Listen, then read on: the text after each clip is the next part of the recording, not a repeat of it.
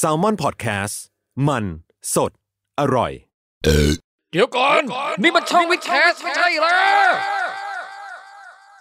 ก็คือว่าอย่างนี้ครับท่านผู้ฟังครับ ก่อนอื่นผมทันไทยประเสริฐกุลนะครับ แล้วก็นี่ก็ไม่ใช่ช่อง s ซ l m o n Podcast แต่เป็นรายการวิดแคสนี่แหละฮะ ก็ถือว่าเป็นตอนพิเศษ ซึ่งเดี๋ยวผมจะเอาเสียงจากเอ่อที่ผมเคยไปออกรายการ Untitled Case ของ s ซ l m o n Podcast มาใส่ไว้ เพื่อใครไม่ได้มีโอกาสตามไปฟังนะครับ ก็จะได้ฟังจากนี่แหละ คือพอดีช่วงนี้ครับ ก็วิดแคสหายไปนานพอสมควรเอ่อไม่ได้อัดตอนใหม่มาเป็นเดือนกว่าแล้วเหมือนกันนะฮะ ก็เพราะว่าผมเนี่ยมัวแต่ติดธุรกงธุรกรรมต่างๆนะครับ แล้วก็มีเรื่องภาวะพะวงใจมีสิ่งที่ต้องไปจัดการมากมาย ก็เลยยังไม่ได้เลิกในการอัดตอนใหม่สักทีนะฮะหนึ่งในสิ่งที่เอ่อภาวะพะวงใจตุ้มๆต่อมๆในช่วงนี้ครับก็คือกระบวนการสมัครเป็นอาจารย์ที่มหาวิทยาลัยแห่งหนึ่งนะครับ ซึ่งมีข่าวดีหนึ่งสเต็ปก็คือว่าหลังจากสอบสัมภาษณ์รอบแรกไปเนี่ยเออซึ่งตื่นเต้นมากนะครับ ตอนนี้ก็ได้รับอีเมลตอบกลับมาแล้วว่า เอ่อถือว่าผ่านรอบแรกนะฮะ แล้วก็เขาเรียกสัมภาษณ์อีกครั้งหนึ่ง ตอนสิ้นเดือนกันยาเนี่ยครับ ก็เลยตุ้มตุ้มต่อมต่อมๆเนี่ยแบบคืนคืนถ้าเกิดว่าเอ่อมัวแต่มาจัดวิดแคสแล้วไม่มีเวลาเตรียมไปสอบสัมภาษณ์เนี่ยครับ แล้วเกิดเบลอเกิดสอบตกขึ้นมาเนี่ยมันจะมันจะเบลอมากนะ เพราะฉะนั้นเอาหน่านะ ก็ถือว่าเอาคอนเทนต์เก่าๆที่เอ่อหลายคนอาจจะเคยฟังมาแล้วนะฮะ หรือหลายคนอาจจะยังไม่เคยตามไปฟังก็ได้นะ ก็จะได้มาฟังกันในเทปนี้นะครับ ในรายการ Untitled Case ที่ผมไปออกกับ 2 พิธีกรคุณยศและคุณทันเนี่ยนะฮะ ซึ่งคุณยศก็เคยมาเป็นแขกรับเชิญวิดแคสตอนก่อนหน้านี้ด้วยนะครับ ที่มาเป็นคณะกรรมการตัดสิน การเล่าเรื่องเทพของน้องภูริเอนุสนะฮะยังไงก็ตามคือตอนนั้นผมไปออกช่วงประมาณเดือนเมษาต้นปีที่ผ่านมาเนี่ยครับ แล้วก็เอ่อเตรียมข้อมูลไปเล่าเกี่ยวกับเรื่อง Bigfoot นะฮะปรากฏการณ์ Bigfoot ที่อเมริกาโด่งดังนักหนาว่าเฮ้ยมีจริงหรือเปล่า ลิงยักษ์ที่เดินสองขาตีนโตแล้วก็ตัวสูงใหญ่นะฮะ เป็นสิ่งมีชีวิตลึกลับที่หลบจากสายตามนุษย์เรามาได้โดยตลอด หรือว่าเป็นเพียงเรื่องที่เมคขึ้นมา อันเนี้ยคือที่ผมเตรียมมาเล่า ก็น่าจะถูกใจชาววิดแคสแหละครับ แต่แต่เรื่องที่ผมเล่านี่จะอยู่เป็นเรื่องที่สองนะฮะเอ่อช่วงต้นเนี่ยจะเป็นคุณยศเล่าเรื่องของคุณยศก่อนอ่าก็เดี๋ยวไปติดตามกันว่าจะเป็นเรื่องอะไรนะครับ ส่วน เออแทนที่จะเอามาทั้งตอนเลยเนี่ยเดี๋ยวผมจะตัดจบตอนที่หลังจากผมเล่าจบนะครับ เพราะฉะนั้นเนี่ยถ้าใครอยากจะฟังครบทั้งตอนของ Salmon Podcast รายการ Untitled Case เอพิโซดที่ 88 ของเขาตอนนี้เนี่ยนะฮะ ก็ตามไปฟังได้ทางช่องทางของ Salmon Podcast เลยครับ จะฟังผ่านแอปเล่น Podcast Spotify อะไรหรือว่าจะไปฟังทาง YouTube ก็ได้เช่นกันนะครับ โอเค ก็อย่างไรก็ตามครับก็คือในช่วงเอ่อครึ่งครึ่งเดือนของกันยาครึ่งหลังเนี่ยครับ ผมจะคอยไปขุดอะไรต่างๆ ที่เอ่อที่ที่ผมเคยไปออกรายการนู้นรายการนี้ไว้นะฮะ เอามาปล่อยเป็นพอดแคสต์เอ่อให้อยู่ในฟีดของวิดแคสด้วยก็แล้วกันเผื่อใครไม่เคยตามไปฟังเนี่ยครับ ก็จะได้มีโอกาสฟังกันนะครับ นอกจากอัน t ท t l e Case ตอนนี้แล้วเดี๋ยวยังมีตอนอื่นๆอีก ก็คอยติดตามว่าจะมี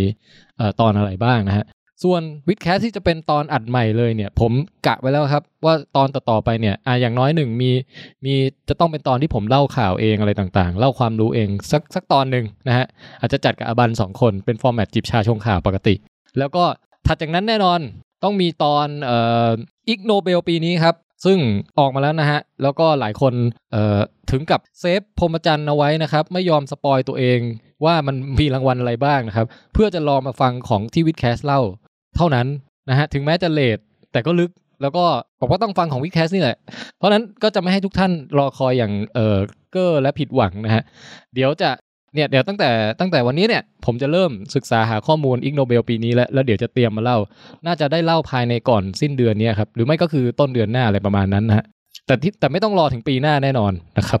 โอเคเอาละเอาละเกินประมาณนี้ครับ แล้วก็รอคอยติดตามเอ่อคอนเทนต์ทั้งใหม่ทั้งเก่าที่ผมจะขุดหามาให้ทุกท่านได้หายคิดถึงกันในช่วงนี้นะฮะ เดี๋ยวจะปล่อยทีๆเลยครับสำหรับ EP นี้ไปฟังรายการ Untitled Case เอพิโซดที่ 88 กันครับ ผมเล่าเรื่อง Bigfoot ครับ ทฤษฎีสมคบคิด เรื่องลึกลับ สัตว์ประหลาด ฆาตกรรม ความลี้ลับที่หาสาเหตุไม่ได้ เรื่องเล่าจากเคสจริงที่น่ากลัวกว่าฟิกชั่น สวัสดีครับ ผมยศมันประพงศ์ ผมธัญวัฒน์อิพุดม นี่คือรายการ Untitled Case สวัสดีครับ ยินดีต้อนรับเข้าสู่รายการ Untitled Case เอพิโซดที่ 88 ครับผม ครับ สวัสดีครับ วันนี้เราเป็นตอนที่มีแขกรับเชิญอีกเช่นเคย ครับ EP แรกเรามีแขกรับเชิญเป็นคุณวิว EP ที่สองเรามีเป็นคุณเต๋อนวพล ครับ อีพีนี้แล้วก็ยังคงมาสายคอนเทนต์แบบแน่น ๆ เหมือนเดิม คือเป็นคนที่แบบมีความรู้เยอะแล้วก็ แล้วก็แล้วก็เชี่ยวชาญใน ใช่ เรื่องของ ใช่ ความ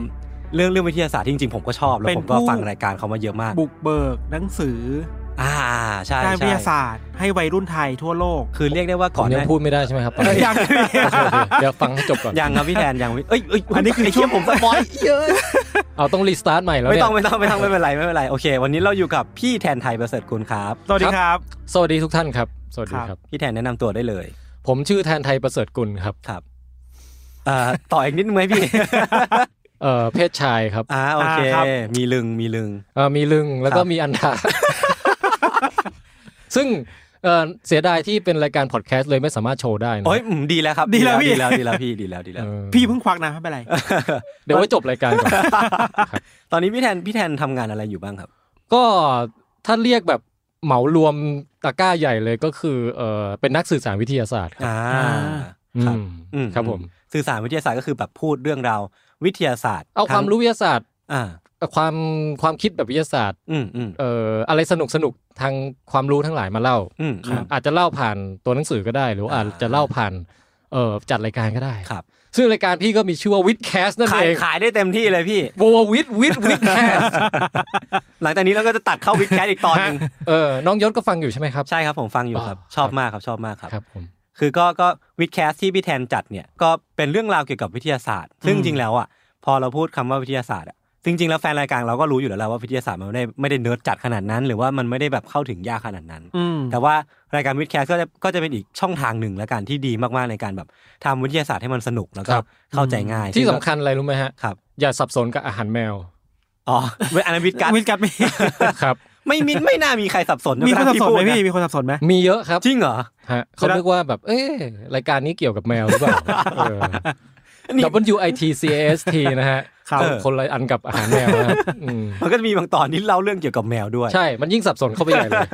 มีบางตอนที่ผมชอบมากคือพูดถึงสัตว์ที่มันฆ่ากันเองนะน่ากลัวน่ากลัวพี่ อืม ที่ปลวกข้ามเอ้ยมดไปฆ่าปลวก มด เลย ฆ่า ว่ ปลวกอะไรพี่ ไอ้ปวกกามิกาเซ่ที่มันแบบ อ่า ระเบิดระเบิดตัวเองใช่ไหม เออเออเออเออ ฮะ จะ มันมาก มีเรื่องราวอะไรอย่างนี้เยอะ เยอะ ซึ่งเดี๋ยวเดี๋ยวอาจจะมีช่วงให้พี่แทนขายของมากขึ้น แต่ว่า ครับ หลังจากเนี้ยเราขอเข้ารายการกันก่อนละกัน ได้ครับ คือเมื่อพอพี่แทนมาเนี่ย เราก็คิดถึงคอนเซปต์คอนเซปต์หนึ่งที่คำว่าวิทยาศาสตร์อะเนาะมันคือการโซลูชันมันคือการไฟล์คำตอบอะไรบางอย่างใช่ไหมพี่แทนมันคือกระบวนการเพื่อนำไปสู่ ค้นหาความจริง กพิสูจน์อ่าใช่ใช่ อืม อืม มันคือการค้นหาความจริงแล้วก็เลยคิดว่าเออธีมที่เราน่าจะมาพูดถึงกันในวันเนี้ยมันอาจจะเป็นเรื่องของการมิสบัสเตอร์มิสก็คือความลึกลับบัสเตอร์คือการมิสน้ำลายเต็มผมใหม่นะ คือกว่าจะจบวันนี้เนี่ยมิส เออนั่นแหละมิสบัสเตอร์คือการทำลายความเชื่อบางอย่างให้แบบ ให้มันเอาความจริงออกมาปลดแอกความจริงออกมาบางอย่าง เออคือเมื่อก่อนในเมืองไทยจะมีรายการหนึ่งชื่อรายการท้าพิสูจน์ อ่า อ่า ท้าพิสูจน์รี ผ เทิ ม ร์ ว่ามันก็คือคำนี้แหละ เออใช่ใช่ใช่ใช่ใช่คือเรื่องที่ผมกับพี่ทันแล้วก็อาจจะมีพี่แทนมาแจมๆด้วยเนี่ยตอนพักเบรกเนี่ย ก็เป็นเรื่องที่เกี่ยวข้องกับการเปิดเผยความจริง เป็นเรื่องของการค้นพบอะไรบางอย่าง อืม ครับ อืมอืมโอเค ฮะ เดี๋ยววันนี้ผมเริ่มก่อนแล้วกันนะครับ ครับ คือเรื่องผมเนี่ยก็ต้องเกริ่นก่อนว่าสมัยก่อนคือ เราเกิดมาเรื่องเราเรามีคริดศักราชหรือว่ามีพุทธศักราชมาแบบ 2,500 หรือว่าประมาณ 2,000 กว่าปีแล้วอะแต่ว่าจริงๆแล้วเราเพิ่งจะรู้ว่ามันมีโรคชื่อนั้นชื่อนี้ในเมื่อไม่ไม่นานมานี้เอง เพราะว่าเมื่อก่อนเนี่ยเรามักจะมีความเชื่อว่าโรคหรือว่าอาการต่างๆ ความเจ็บป่วยที่ที่เราเป็นเนี่ย มันจะมีที่มาจากเหตุผลที่มันค่อนข้างเหนือธรรมชาติอะใช่ไหมแบบว่าอย่างเช่นเราเป็น อืม โรคเกาต์อะเราก็จะไปเคยเจอมาว่ามันมีปีศาจที่เทมทิมแทง เอาไอ้ไอ้ตรีศูนย์อะทิมเท้าเราอยู่ อ๋อ อะไรเงี้ย เป็น เออ อควาแมนนี้เหรอ คือทุกครั้งที่ปวดข้อเนี่ย คือมีอะควาแมนมา ใช่ ใช่ มัน เราอ ทิ ยู่ มเท้าเราอยู่อะไรเงี้ยเออคือคือเขาจะมีความเชื่ออะไรอย่างเงี้ยพี่ ฮะ แล้วมันน่าจะมีอย่างอื่นอีก ซึ่งซึ่งผมก็จำไม่ได้แล้วเราเคยเล่าไว้ในตอนก่อนๆ อ่า นั่นแหละมันจะ อ่า เวลาเรามีอะไรที่มันอธิบายไม่ได้เนี่ย มันก็จะมีมนุษย์เราเนี่ยก็จะมีการคิดเรื่อง หรือว่าสร้าง narrative ขึ้นมาเพื่อสอดรับกับกับความเชื่อของเรา อืม ก็พี่ถ้าพี่แทนมีอะไรจะเสริมก็สามารถเสริมได้เลยนะพี่แทน ครับ คือเรื่องที่ผมจะเล่าในวันเนี้ยก็คือตัวอย่างของเรื่องราวแบบนี้นี่แหละ ที่ว่ามันเป็นการเจ็บป่วยอะไรบางอย่าง แล้วก็มีการสร้างความเชื่อขึ้นมา เพื่อเพื่อสอดรับกับอาจจะอาการเจ็บป่วยนี้นะครับ ครับ อันนี้คือเรื่องราวที่มันเกิดขึ้นในอดีตที่เกิดขึ้นในผืนแผ่นดินของสาธารณรัฐเบนิน มันเป็นประเทศที่อยู่ทางแอฟริกาตะวันตก อยู่ติดกับไนจีเรีย บูกินาฟาโซ แล้วก็เป็นประเทศที่มัน ไม่ค่อยใหญ่มากๆ แล้วก็มีประชากรประมาณ 11 ล้านคนก็ถือว่าเป็นประเทศที่แบบกลางๆ ค่อนไปทางเล็กประมาณหนึ่งเหมือนกันครับ ม คือเมื่อก่อนเนี่ยเบนินเนี่ยถูกรู้จักกันในชื่อของ Kingdom of Dahomey หรือว่าอาณาจักรดาโฮมี ครับ เป็นเป็นระยะเวลาหนึ่งนานพอสมควรประมาณ 3-400 ปี ก็ตั้งแต่ปี ขอเสริมซาวแท็กได้ไหมครับ เอ้ย จะได้จะได้เซตบรรยากาศ เฮ้ยได้ อ่ะ ดิ ได้เลย ได้ พี่สบายมากเลย อะไรดาโฮมี่นะ ดาโฮมี อ๋อดาโฮมี่ยาทุมบ้าทุมบ้าดาโฮมี่ โอเค ผมสามารถเซฟ โอเค เสียงพี่มาเปิดให้ฟังในทุกอีพีได้ไหมพี่ พี่ว่าเพื่อเพื่อความอัตลดในการ เออ แบบ เออ นึกถึงว่าตอนเนี้ยเรา ครับ พาท่านผู้ฟัง ได้ ไปอยู่แอฟริกา โอเค เป็นชนเผ่าแล้วนะ ดาโฮมี่ยา เป็นชนเผ่าที่ค่อนข้างเสียงดัง ประมาณนึงนะ ฮะ นั่นแหละครับดาโฮมีอย่างที่พี่แทนทำเสียงไปเมื่อกี้เลย มันเป็นช่วงระยะเวระยะเวลาประมาณตั้งแต่ปี 1,600 ถึงปี 1,000ถึง1,900 ต้นๆนะครับ โอ้ ก็ต้องเกริ่นก่อนว่าที่ดาโฮมีเนี่ยมันเป็นมีสภาพภูมิประเทศที่ค่อนข้างจะร้อนจัด แล้วก็มีพืชพันธุ์หนาแน่นมากๆ ซึ่งมันก็นำไปสู่การที่มีแบคทีเรีย แล้วก็มีปรสิตหลากหลายชนิดมาก อืม ๆอาณาจักรเนี้ยมันก็เลยเต็มไปด้วยโรคร้ายต่างๆ มากมาย เชื้อโรคชอบร้อน ใช่ใช่ใช่ไหมพี่แทน ๆฮะ ครับ เออ แต่ว่าสำหรับชาวพื้นถิ่นแล้วอะไม่ว่าเขาจะโดนปรสิตไม่ว่าเขาจะโดนเชื้อแบคทีเรีย หรือว่าเชื้อไวรัสอะไรต่างๆ แล้วมันร่างกายเขาแสดงอาการเจ็บป่วยเนี่ยความทุกข์ทรมานหรือว่าอาการต่างๆ ที่มันแสดงออกมาเนี่ยเขาก็เชื่อว่ามันไม่ใช่อะไรเลย นอกเหนือไปจากการลงทันของเทพเจ้า อืม เออคือสมมติว่าเขาเป็นไข้เขาก็จะเชื่อว่าอันนี้คือการลงโทษของเทพเจ้าองค์หนึ่ง ที่ลงโทษเขาอยู่เพราะว่าเขาไปทำผิดมา ซึ่งความน่าสนใจคือว่าเทพเจ้าแต่ละองค์ของของดาโฮมีเนี่ยมันจะมีวิธีการลงโทษหรือว่าการแสดงออกถึงความโกรธเกรี้ยวอ่ะไม่เหมือนกัน อืม อย่างเช่นว่า เทพองค์เนี้ยจะมีวิธีการแสดงความโกรธเกรี้ยวด้วยการทำให้คนป่วยทำให้คนคนมีตุ่มขึ้นตามตัวทำให้คนแขนขาหัก อะไรประมาณเนี้ย คือเทพเทพแต่ละองค์มีความซาดิสไม่เหมือน ใช่ กัน ใช่ใช่ประมาณนั้น ฮะ มันก็เลยเป็นสาเหตุว่าทำไมคนเนี่ยถึงเป็นได้หลายโรคคนที่เป็นคนดาโฮมีเนาะเพราะว่า อ่า ที่ดาโฮมีเนี่ยมีเทพพระเจ้าหลายองค์มาก ครับ ๆ แล้วก็เทพเจ้าแต่ละองค์ก็จะเป็นคนถือครองอาการเจ็บป่วยแต่ละอันไป อืม เออ อาการป่วยเป็นไข้สูงปวดหัวอ้วกเนี่ยอาจจะเป็นการลงโทษของเทพเจ้าองค์นี้ ในขณะที่อาการอีกแบบก็อาจจะเป็นของเทพเจ้าอีกองค์หนึ่งก็ได้ อืม พื้นที่ตอนนั้นนะครับ ชาวบ้านก็เชื่อว่ามีเทพเจ้าองค์หนึ่งครับ ที่สาปให้คนเนี่ยมีอาการที่ค่อนข้างที่จะน่ากลัว แล้วก็อันตรายถึงชีวิต อาการที่ว่าเนี่ยมันคืออาการเหล่านี้ครับ คือ มีไข้สูงมาก อาเจียน อืม ชักหมดสติ อืม แล้วก็ถึงขั้นแบบอาจจะเสียชีวิตได้แล้ เอ วก็ อ มี จมูกไม่ได้กลิ่นป่ะฮะ เอ้ยอันนั้นโควิด อ๋อ น่าจะยังไม่มีนะตอนนั้น แล้วก็มีอาการปวดสะท้านตามตัวอย่างรุนแรง เออ ปวดสะท้านนี่มันเป็นยังไงอะพี่แทนแบบปวดแบบ มัน ปว ก็ ดกระดูกอะไรอ อุ้ยย่างเงี้ยเออ อุ้ย เห็นภาพมาก เฮ้ย ปว แต่ ด พี่ ร้าว เพิ่ง ตามตัวอย่างเงี้ย พี่เพิ่งจะเป็นไข้หวัดมาเมื่อไม่นานเนี้ยก็คืออา อ่า มันนอนไม่หลับจริงนะเพราะมันแบบมันมันมันมันมันปวดอยู่ในกระดูกเลย อ๋อ อะ เออ มันน่าจะ กร น่าจะหมายถึงอย่างนั้น น่าจะหมายถึงอย่างนั้น ไอ้ที่คำบอกว่าเจ็บไปถึงกระดูกคือ อ่าเออ ปวดถึงกระดูกเลย เอ คือแบบนั้นใช่ไห อ ม มันคือความแบบที่เราขยับตัวไม่ได้เพราะว่ามันจะรู้สึกเสียดเสียดอยู่ตลอดเวลา แล้วมันมันสะท้านแบบประมาณว่าเออคือรู้สึกตัวร้อนใช่ไหม อ่า แต่ข้างในมันหนาวอ่ะ อืม อารมณ์นั้นน่ะ โเค เอ โอ อ เค อืม ประมาณนั้น นั่นแหละมันคือการไออาการของโรคเนี้ยหรือว่าคำสาปเนี้ยมันคือการมีปวดมีอาการปวดสถานตามตัวอย่างรุนแรง แล้วก็ที่สำคัญคือมีผื่นขึ้นตามตัว เออมีผื่นด้วย ในวัน อืม สองวันนับจาก อืม เป็นไข้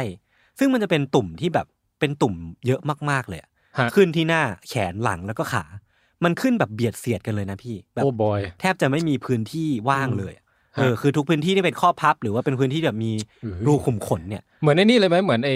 ไอ้แป๊กแป๊กที่ไว้แพ็คไปรษณีย์อะ ประมาณนั้นเลย พี่ ไอ้ปุ่มปุ่มๆนั้นมั้ย บับเบิลแรปอะ บับเบิ้ล อย่างนั้นเลยเหรอ ใช่อย่างนั้นเลยอ โอ้โหย่างนั้นเลย คือโรคเนี้ยหรือว่าคำสาปเนี้ยถ้าไม่ได้รับการรักษาเนี่ยจะมีโอกาสเสียชีวิตสูงมากถึงประมาณครึ่งต่อครึ่งหรือว่าหนึ่งในสามเลยก็ว่าได้ครับ อืม ซึ่งเทพเจ้าองค์ที่เป็นเจ้าของความโกรธเกรี้ยวเนี่ยมีชื่อว่าซักพาตาผมไม่แน่ใจเรื่อง pronunciation นะ สปาร์ต้า ซักพาตา ซัก หรือว่า Sakpata จานแบบญี่ปุ่นหรือซัก อ่า ซักกปะตะ ชาวบ้านเนี่ยก็เชื่อว่าอาการทุกข์ทรมานเหล่าเนี้ยครับคืออาวุธของเทพองค์นี้ทำให้ความน่ากลัวของเทพองค์เนี้ยมันกระจายไปทั่วอาณาจักรเลยพี่ว่า พออาการมันน่ากลัว คนก็ อ่าฮะ เริ่มเกรงกลัวว่าแบบเอ้ยกูจะไม่กล้าไปยุ่งอะไรกับเขาแล้ว เพราะว่ามันอาจจะถูกสาปก็ได้ แล้วอาการมันถึงขั้นเสียชีวิตอะ ม ถึงกับหรือว่ามีตุ่มขึ้นตามตัว อืม ซึ่งถึงแม้ว่าจะหายดีก็ตามอะไอ้ตุ่มเนี้ยมันจะกลายเป็นแผลเป็นแล้วก็เป็นหลุมหลุมหลุมหลุมตามตัว อืม ซึ่งก็ไม่น่ามีใครอยากเป็นนะครับ ฮะ คือมันมีความน่ากลัวอีกอย่างหนึ่งของคำสาปของซักปาต้าเนี่ย คือนอกจากชาวบ้านทุกคน ชาวบ้านทั่วไปที่จะเสียชีวิตจากคำสาปนี้แล้วอะมันยังมีกษัตริย์หลายองค์ของดาโฮมีอะที่เสียชีวิตจากอาการป่วยนี้ด้วย โอ้คือ เออ คนชนชั้นนี่ ใช่ ไม่ไม่เกี่ยว ไม่เกี่ยว เออ คือทุกชนชั้นเลย กระจาย ใช่ เท่า ใช่ เทียม ใช่คือมันมีคนบันทึกเอาไว้อะครับในเอกสารทางประวัติศาสตร์บอกว่า กษัตริย์องค์หนึ่งเนี่ยของดาโฮมีนะครับเสียชีวิตโดยที่หน้าเนี่ยเต็มไปด้วยรอยหลุมแผลเป็นจากตุ่มเนี่ยซึ่งมันเป็นภาพที่แบบ อืม ไม่ค่อยพิสมัยเท่าไหร่ อืมอืมอืม อืม วีรกรรมของซักปาต้ากับคำสาปเนี่ยมันก็เริ่มที่จะกระจายไปเรื่อยๆ มีผู้เคราะห์ร้ายที่มากขึ้นเรื่อยๆ มันเริ่มมีผลต่อกองกำลังแล้วก็สงครามของอาณาจักร คือในช่วงนั้นยังเป็นช่วงที่แบบกำลังล่าอาณานิคมกันอยู่ดาโฮมีเองก็เป็นหนึ่งในอาณาจักรที่ต้องไปล่าอาณานิคม หรือว่ามีมีความสัมพันธ์กับ อืม ประเทศรอบๆ สมัยนั้นเนี่ยไม่ไม่เป็นประเทศเนาะ นั่นแหละมันคือการทำให้กองกำลังของดาโฮมีเนี่ยเริ่มที่จะอ่อนกำลังลงเรื่อยๆ เพราะว่าทหารน่ะเป็นโรคเนี้ยหรือว่าถูกคำสาปเนี้ยแล้วก็ค่อยๆเสียชีวิตไปเรื่อยๆเสียชีวิตไปเรื่อย อืม ๆ แล้วก็เริ่มที่จะพ่ายแพ้ติดต่อกัน คือมันพูดได้เต็มปากเลยว่าคำสาปของซักปาต้าเนี่ยครับมันเริ่มที่จะส่งผลต่อความมั่นคง ม ของดาโฮมีแล้วอ่ะมันไม่ใช่แค่เรื่องการเสียชีวิตแล้วอ่ะมันคือความมั่นคงของอาณาจักรอาณาจักรหนึ่งเลย อืม ซึ่งมันไม่ใช่แค่ในดาโฮมีเท่านั้นนะครับมันไม่ใช่แค่ใน ฮะในวากันดาก็ด้วยเหรอฮะ ไม่ใช่ อ๋อ วากันดานี่มันไทม์ไลน์มันควบคู่มากับดาโฮมี่เลยป่ะ ผมว่ามันควบคู่กันมา คือมันไม่ใช่แค่ในดาโฮมี่เท่านั้นนะครับที่มันถูกความเกลี้ยวกราดของซักปาต้าเล่นงาน อืม เพราะว่าทางมันมีเอกสารบางอย่างของของในประเทศละแวกเนี้ยบอกว่าเทพเจ้าซักปาต้าเนี่ยมันถูกหยิบยืมมาจากความเชื่อของชาวโยรูบาที่อยู่ในละแวกใกล้เคียงนี้ อ่า มันมันมาจากการแลกเปลี่ยนธาตุอะพี่ เพราะว่าพอมันแลกเปลี่ยนธาตุเสร็จปุ๊บเนี่ยมันก็มีการแลกเปลี่ยนความรู้แลกเปลี่ยน culture แลกเปลี่ยนความเชื่อกันบางอย่าง แล้วมันก็นำไปสู่การแลกเปลี่ยนเทพเจ้ากัน คือมันการหยิบยืมเทพเจ้าอันหนึ่งองค์หนึ่งมา ซึ่ง อ๋อ เทพเจ้าของ ฮะ โยรูบ้าเนี่ยครับมีชื่อว่าโซโปนา โซโปน่ามาเป็นซักปาต้า ใช่ เออเออใช่โซโปนาเนี่ยมันไม่ต้องจำก็ได้ เพราะว่าหลักๆคือมันมีอิทธิฤทธิ์หรือว่ามีความเกลี้ยวกราดหรือว่ามีอาวุธเนี่ยเช่นเดียวกับซักปาต้าเลยครับ คือเป็นเทพเจ้าแห่งอาการที่ผมเล่าไปเมื่อกี้นี่แหละ ฮะ แล้วก็มีวีวีรกรรมที่ค่อนข้างที่จะน่าน่ากลัวพอๆกัน คนก็แบบกลัวมากๆ ถึงขั้นไม่กล้าพูดชื่อในที่สาธารณะ สมมุติว่าผมอยู่ในยุคนั้น เออ ผมจะไม่สามารถคุยกับพี่แทนด้วยชื่อของโซโพนาได้ ไม่สามารถพูดออกมาได้อะ คือพูดแล้วกลัวเดี๋ยวเป็นเป็น ใช่ โดนคำสาป พูดแล้วกลัวว่าจะแบบโดนสาปหรือเปล่าไปทำให้โกรธหรือเปล่า มาแน่ เออเหมือน อืม เหมือนอยู่ต่างจังหวัดอาจจะไม่พูดถึงผีปอบอะไรอย่างนี้ไหม หรอ เออเออไม่ชัวร์ไม่ชัวร์เหมื อั อน ป กัน มงคลอะไรอย่างเงี้ย อ่าใช่ อ่า ใช่คือพอไปดูเอกสารเนี่ยเขาก็บอกว่าตอนนั้นคนคนชาวบ้านเนี่ยมันก็เชื่อจริงๆนะว่าซักปาต้าเป็นคนที่แบบเป็นเทพเจ้าที่แบบสร้างความโกรธนี้ แต่ว่าความคลุมเครือก็คือว่ามันไม่แน่ใจว่าอะไรกันแน่ คือสิ่งที่ทำให้ซักปาต้าโกรธอ่ะ ม คือมันเป็นการกระทำแบบไหน หรือเป็นของเส้นไหวแบบไหนที่ทำให้ซักปาต้าโกรธ แต่ว่ามันจะมีทาบูหรือว่าสิ่งต้องห้ามสองอย่าง ที่จะทำให้ความโกรธของซักปาต้าเนี่ยรุนแรงขึ้น สิ่งสองสิ่งนั้นนะครับ คือตัวแอนติโลปแอนติโลปเออเดี๋ยวให้พี่แทนอธิบายแอนติโลปให้ฟังหน่อย อันทิโลปก็เป็นพวกกลุ่มกลุ่มกวางแล้วกันเอาง่ายๆอะ เออครับ พวกพวกที่มีเขา อืม เออแล้วก็ อืม เท้าเป็นกีบกีบๆอะฮะ อ่า ตัว แต่ เพรียวๆกระโดด เขามันจะสวยๆหน่อย วิ่งๆอ่า เออแล้วก็อีกตัวหนึ่งอ่ะคือไก่ตะเภาคือ ไก่ ไม่ ตะเภา ไม่รู้ว่าทำไม ไก่ สองตัวเนี้ย ตะเภาไก่ไข่ดาวเหรอ กะเพรากะเพรากะเพรา พี่ อันนั้นไม่น่าจะมีในยุค ชื่อ นั้น มัน นะ เย้ายวนได้ต้องเล่นแหละ พี่กินข้าวไม่ได้ พี่ ไม่ กิน เล่น ข้าวไม่ได้ข้ามไม่ได้พี่ พี่ ยังไม่ได้กินข้าวมาใช่ไหม กินแล้วครับ วันนี้กินข้าวมันไก่ด้วย อ๋อโอเค ไก่ตะเภาหรือเปล่า ไก่ไก่ตอนธรรมดา โอเค คือมันมีตัวแอนติโลปเนี่ยแหละครับ กับไก่ตะเภาที่ไม่รู้ว่าทำไมทำให้สักปาต้าโกรธ และใครก็ตามที่แบบไปยุ่งเกี่ยวกับไอ้สองสัตว์เนี้ย อืม จะทำให้อาการมันรุนแรงขึ้น อืม เออเอออีกสิ่งหนึ่งที่น่าพูดถึงกันนะครับคือเรื่องของการรักษาหรือว่าวิธีการแก้คำสาปนี้ อืม คือวิธีการแก้คำสาปในสมัยนั้นเนี่ย มันจะถูกบันทึกไว้ในหนังสือบางเล่บางเล่มเท่านั้นเอง มันไม่ได้แบบ มันไม่น่าจะเป็น verbal กันมากกว่า แบบพูดกันปากต่อปาก หรือว่าเป็นเป็นความเชื่อที่สืบทอดต่อกันแบบบรรพบุรุษสู่บรรพบุรุษอะไรเงี้ยครับ อืม มันจะเป็นสูตรที่ใช้วัตถุดิบจากธรรมชาติ ใช้ต้นไม้พันธุ์ต่างๆ ใช้ อ่า ใช้ต้นกลีบของต้นนี้ หรือว่าใช้ใบของต้นนี้ ซึ่งความน่าสนใจคือคำสาปแต่ละชนิดเนี่ยก็จะมีสูตรที่แก้ใช้แตกต่างกันไป อย่างเช่นคำสาปนี้ต้องใช้ใบ A อืม คำสาปนี้ต้องใช้รากของต้น B อืม แล้วก็ อ่า ถูกถูกบันทึกไว้อย่างละเอียดเลยว่าต้องใช้อย่างนี้อย่างนี้เท่านั้น ไม่งั้นจะไม่หายหรือว่าอาจจะเป็นหนักขึ้นอะไรประมาณเนี้ยครับ อืม แต่ความยากของการรักษาโรคในสมัยนั้นน่ะ คือมีเพียงนักบวชเท่านั้นน่ะที่จะรู้สูตรปรุงยา แล้วก็สามารถรักษาคำสาปจากเทพเจ้าที่โกรธเกรี้ยวแต่ละองค์ได้ นั่นทำให้เวลาชาวบ้านเนี่ยป่วยด้วยอาการต่างๆ ชาวบ้านป่วยด้วยโรคนี้ เขาจะไม่รู้หรอกว่าเทพเจ้าองค์ไหนกำลังโกรธเขาอยู่อะ อืม เออเขาก็ต้องไปวินิจฉัยที่นักบวช และคนที่จะรักษาเขาได้ก็คือนักบวชเท่านั้นน่ะ พ่อหมอ แม่หม ใช่ ออะไรอย่า ใช่ งงี้ ใช่ อ่า เป็นเป็นทั้งศูนย์รวมใจของชาวบ้านแล้วก็เป็นฮีลเลอร์ในเวลาเดียวกันนะครับ ฮะ เรื่องราวมันก็ยังดำเนินไปเช่นเนี้ยก็มีคนป่วย มีคนไปรักษา มีการแก้ปัญหาต่อไปต่อไป แล้วก็มีคนบาดเจ็บล้มตายจำนวนมาก เป็นหลักร้อยหลักพันคน ถึงขั้นเป็นหมื่นคนก็ได้ในแดโฮมี่นะครับ อืม จากคำสาปของซักปาตาเนาะจนกระทั่งการมาถึงของฝรั่งเศสที่มายึดอาณานิคมดาโฮมี่ในปี 1892 โอ้ ถึงได้รู้ว่าคำสาปที่กำลังแพร่กระจายในอาณาจักรเนี้ย อืม และทำให้คนเสียชีวิตจำนวนมากเนี่ยมันไม่ใช่คำสาปของเทพเจ้าอะไรเลย แต่ว่ามันเป็นโรคร้ายที่ทุกคนรู้จักกันหมดแหละ ชื่อว่าโรคฝีดาษหรือว่า small pox นี่แหละ อืม ครับ อื อื ม ม คืออาการต่างๆที่ผมเล่าไปก่อนนั้นเนี่ย ก็คืออาการของโรคฝีดาษนี่ ฝี แหละ ดาส ฝีดาษ ฮะ เราอ่านต้องอ่านฝีดาษหรือฝีดาษ ฝีดาสเพราะว่า มัน มันสอสอหรือสีเนาะ มันไอ้นี่ไงมันขึ้นเยอะไงมันต้องเติมเอ ส มันเบาหูพ ไม่ใช่ไม่ใช่ตัวสะกดนะพี่ ฝีมันเยอะไงฝีมันดาส จำนวน ทำไมเราต้องเติมเอสในภาษาไทยด้วย คือนั่นแหละ ที่ผมบอกพี่แทนก่อนที่ที่เราจะเข้ารายการกันอะคือมันมีตอนหนึ่ง ที่พี่แทนเคยเล่าจัดรายการกับพี่พี่ท็อปแล้วก็พี่พี่อาบันที่เป็นวิดควิสมั้งที่เล่าเรื่องเรื่องฝีดาดนี่แหละครับ ครับ พี่แทนสามารถโยนโยนเกร็ดบางอย่างเกี่ยวกับโรคฝีดาดได้เลยนะ คือเนื่องจากจัดไปสักพักแล้วก็ลืมลืม เออ แฟกซ์ลืมอะไรไปเยอะแล้วนะ ครั ฮะ บ แต่ก็เอ่อมีอีกชื่อนึงว่าไข้ทรพิษนะ อ่าใช่ใช่ใช่ใช่ใช่ใช่ใช่ แล้วก็เอ่อเป็นตุ่มขึ้นน่ากลัวมากตามตัวอย่างที่บอกอะครับ แล้วก็อันหนึ่งที่พี่จำได้อะก็คือว่าไอ้คำว่าเอ่อปลูกฝีอะ อ่า คือมันมันเป็นคำว่าปลูกฝีนี่คือการไปเอาฝีของ วัว ฝีไอ้วัวที่เป็นโรคเนี้ย อ่าฮะ แต่มันเป็นเชื้อคนละตัวกับคนอ่ะ ใช่ใช่ เอามาฉีดให้กับคน ครับ แล้วมันค่อนข้างเอ่อหน้าตามันใกล้เคียงกันร่างกายเรา อ่าฮะ จดจำเชื้อของวัวไว้ อืม อ่า แล้วเราได้ภูมิคุ้มกันที่เอาไปกันเชื้อของคนได้ด้วย อย่างมหัศจรรย์ ฮะ ครับ อ่า ป ก็ ระมาณนี้ การคิดค้นอันนี้ขึ้นมาเนี่ยก็คือถือว่าเป็นวัคซีนอันอันแรกของโลกเลย อ่า เพื่อเอามาใช้กับไอ้โรคนี้แหละ เออ ฮะคำสาปซักปุประตูเลย ซัก เนี่ย ปะตา เออ แพ้วัคซีนนะฮะซัก ใช่ ซักปะต้าเนี่ย ซักปะตาแพ้วัคซีนนะครับ ครับ อันนี้คือจริงๆอ่ะผมอะฟังมาจากพี่แทนเลยแหละที่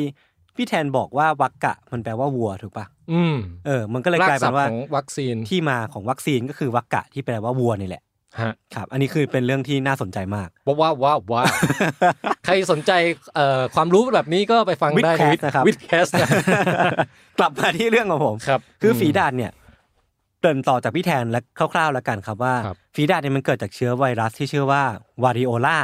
มันแบ่งออกเป็นสองชนิดเป็นเมเจอร์กับไมเนอร์ก็คือเมเจอร์คือเป็นอาการหนักห มันเป็น อย คีย์ของมันใช่ไหม ไม่คีย์คืออะไร คีย์เมเจอร์มเนอร์ อ๋อไม่ใช่ไม่ใช่ไม่ใช่อันนั้น อันนั้น อ๋อ ดนตรีเมโลดี้ ค ค รั รับ บครับ คือ มัน พี่พี่หาไปไหม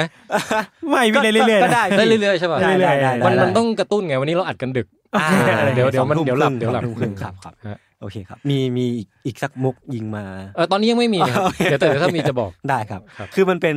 โรคระบาดที่เกิดขึ้นในช่วงศตวรรษที่ 16 ซึ่งเราก็ไม่รู้ว่าที่มาของมันมาจากที่ไหนกันแน่แบบ exactly อะเนาะ อืม บางคนก็มาบอกว่ามาจากเอเชียน บางคนก็บอกว่ามาจากแอฟริกาอะไรพวกเนี้ยซึ่งซึ่งผมก็ไม่แน่ใจเหมือนกัน แล้วมันก็ลามไปทั่วโลกเลย แล้วก็มีคนตายจากโรคนี้เยอะมาก อืม ๆ เชื่อว่าหลัก